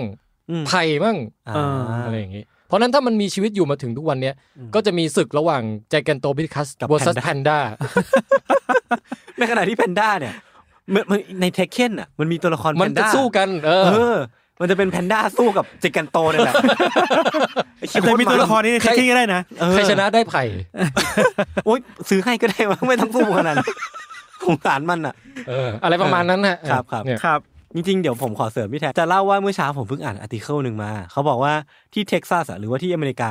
ที่สวนสาธารณะต่างๆอะมันจะชอบมีคนไปรายงานว่าเจอแซสคอชหรือว่าเจอพวกเยบิ๊กบิ๊กฟุตอะไรพวกเนี้ย อืม ซึ่งการพบเห็นเนี่ยมันจะเป็นการแบบได้ยินเสียงตัวอะไรไม่รู้เคลื่อนที่ในป่าแบบดังมากๆอะ เออ มีเสียงแบบกลิ่งไม้ล้ม อืม มีเสียงพื้น มีเสียงหญ้ากระจัดกระจาย ซึ่งมันก็มีคนคนหนึ่งครับที่เคยรีพอร์ตว่าเขาเคยเจอบิ๊กฟุตหรือว่าแซสคอชนี่แหละ อืม ที่ที่สวนสาธารณะแห่งในในเท็กซัสแล้วเขาก็เดินไปตามเสียงนั้นอ่ะ เหมือนเขาเป็นแบบคนจัดพอดแคสต์เรื่องบิ๊กฟุตด้วยอะ โอ้โห เออซึ่งมันก็บังเอิญบ้างบังเอิญแหละ เขาก็เดินตามเสียงไป แล้วก็เดินแบบได้ยินเสียงแบบไม่ใช่คนแบบสิ่งชีวิตตัวใหญ่มากวิ่งผ่านไปในป่าในลึกมากๆ แล้วก็วิ่งตามไป 30 40 ฟุต เออ เพื่อไปเจอกับขอนไม้อะที่มันโยนลอยมาตรงหน้าเขาอะ ว่า ยิ่งคือแบบเขาเขา อ่าก กำลังหยุดอยู่แล้วก็แบบขอนไม้มันลอยมาจากไหนไม่รู้พี่ เออ เออแล้วแบบกระทะกระตกตกอยู่ข้างหน้าเขาอะเขาก็ตกใจแบบแพนิคมากทำตัวไม่ถูกแล้วก็วิ่ง วิ่งหนีกลับไปเว้ยคือเขาก็บอกว่าเนี่ยแหละ คือการพบเจอกับแซสคอชครั้งแรกและครั้งเดียวของม ไม่แต่ นุษ เขา ยชาติ เขาก็ไม่ได้เจออะไรป่าวะคือจะ เขา ถอ ก็ น ไม่เห็น ไม้ ตัว ป่ะ เออเขาไม่เห็นตัวเขาเห็นแต่ขอนไม้ลอยมา เจอเครื่องขอนใส่ด้วย เออใช่แล้วก็มีอีกคนหนึ่งที่รีพอร์ตคล้าย ๆ กัน ซึ่งเฮ้ยหรือว่ามันมันมีจริงวะแล้วมันดุร้ายมากด้วยเ มันคือซิกเยเกอร์ เออขอซึกซีหรือเปล่าวะ ใช่ แล้วเวลาโยนมาผมว่ามันไม่ได้โยนท่านี้นะ มันกำกำมาก่อน โยนแบบเออ โยนแบบเบสบอล ประมาณนี้ประมาณนี้เข้าเรื่องพี่ถันได้เลย ครับ ฮะ คือเรื่องของเราแหละเวลา อ่า ก็ตัดมาไว้ให้ฟังกันประมาณนี้นะครับสำหรับรายการ Untitled Case เอพิโซดที่ 88 ที่ผมไปออกมานะครับ ขอบคุณ s ซ l m o n Podcast มากนะฮะ ทั้งที่เชิญไปตอนนั้นแล้วก็เอ่อทั้งที่อนุญาตให้นำคลิปมาเผยแพร่ด้วยนะครับ ขอบคุณยศและทันนะฮะสองหนุ่มอีกรอบหนึ่งนะครับ แล้วก็ใครอยากไปติดตามฟังต่อนะครับ ว่า Untitled Case เอพิโซดนี้จบยังไงนะฮะ คุณทันจะเล่าเรื่องอะไร ไปติดตามกันได้ครับ ทางช่องทางของ s ซ l m o n Podcast เลยนะฮะ ช่อง YouTube ก็มี เอ่อในพอดแคสต์ Spotify Apple Podcast Google Podcast Podcast Addict อะไรหาเสิร์ชเจอได้หมดนะครับ แล้วก็อย่าลืมตามไปฟัง Untitled Case ตอนอื่นๆด้วยนะฮะ ใครอยากเชียร์ให้ผมไปออกอีกรอบนึงเอ่อคุยเรื่องอะไรดี หรือว่าอยากเชียร์ให้แก๊ง Untitled Case มาออกวิดแคสอีก มาคุยเรื่องอะไรดีอย่างนี้ก็สามารถส่งความคิดเห็นกันเข้ามาได้นะครับ มาคุยกับผมได้ทางเพจ w i t c a s t แล้วก็ Twitter at twitcast 3 twit cst ตามด้วยเลข 3 นะครับ โอเค เอพิโซดนี้คงลากันไปแค่นี้แหละครับ เดี๋ยวติดตามกันต่อไปว่าจะมีวิดแคสตอนพิเศษ แล้วก็ตอนหลักอะไรอีกบ้าง เอ่อ มาโผล่ให้ฟังกันในช่วงนี้นะครับ ไปก่อนละครับ บาย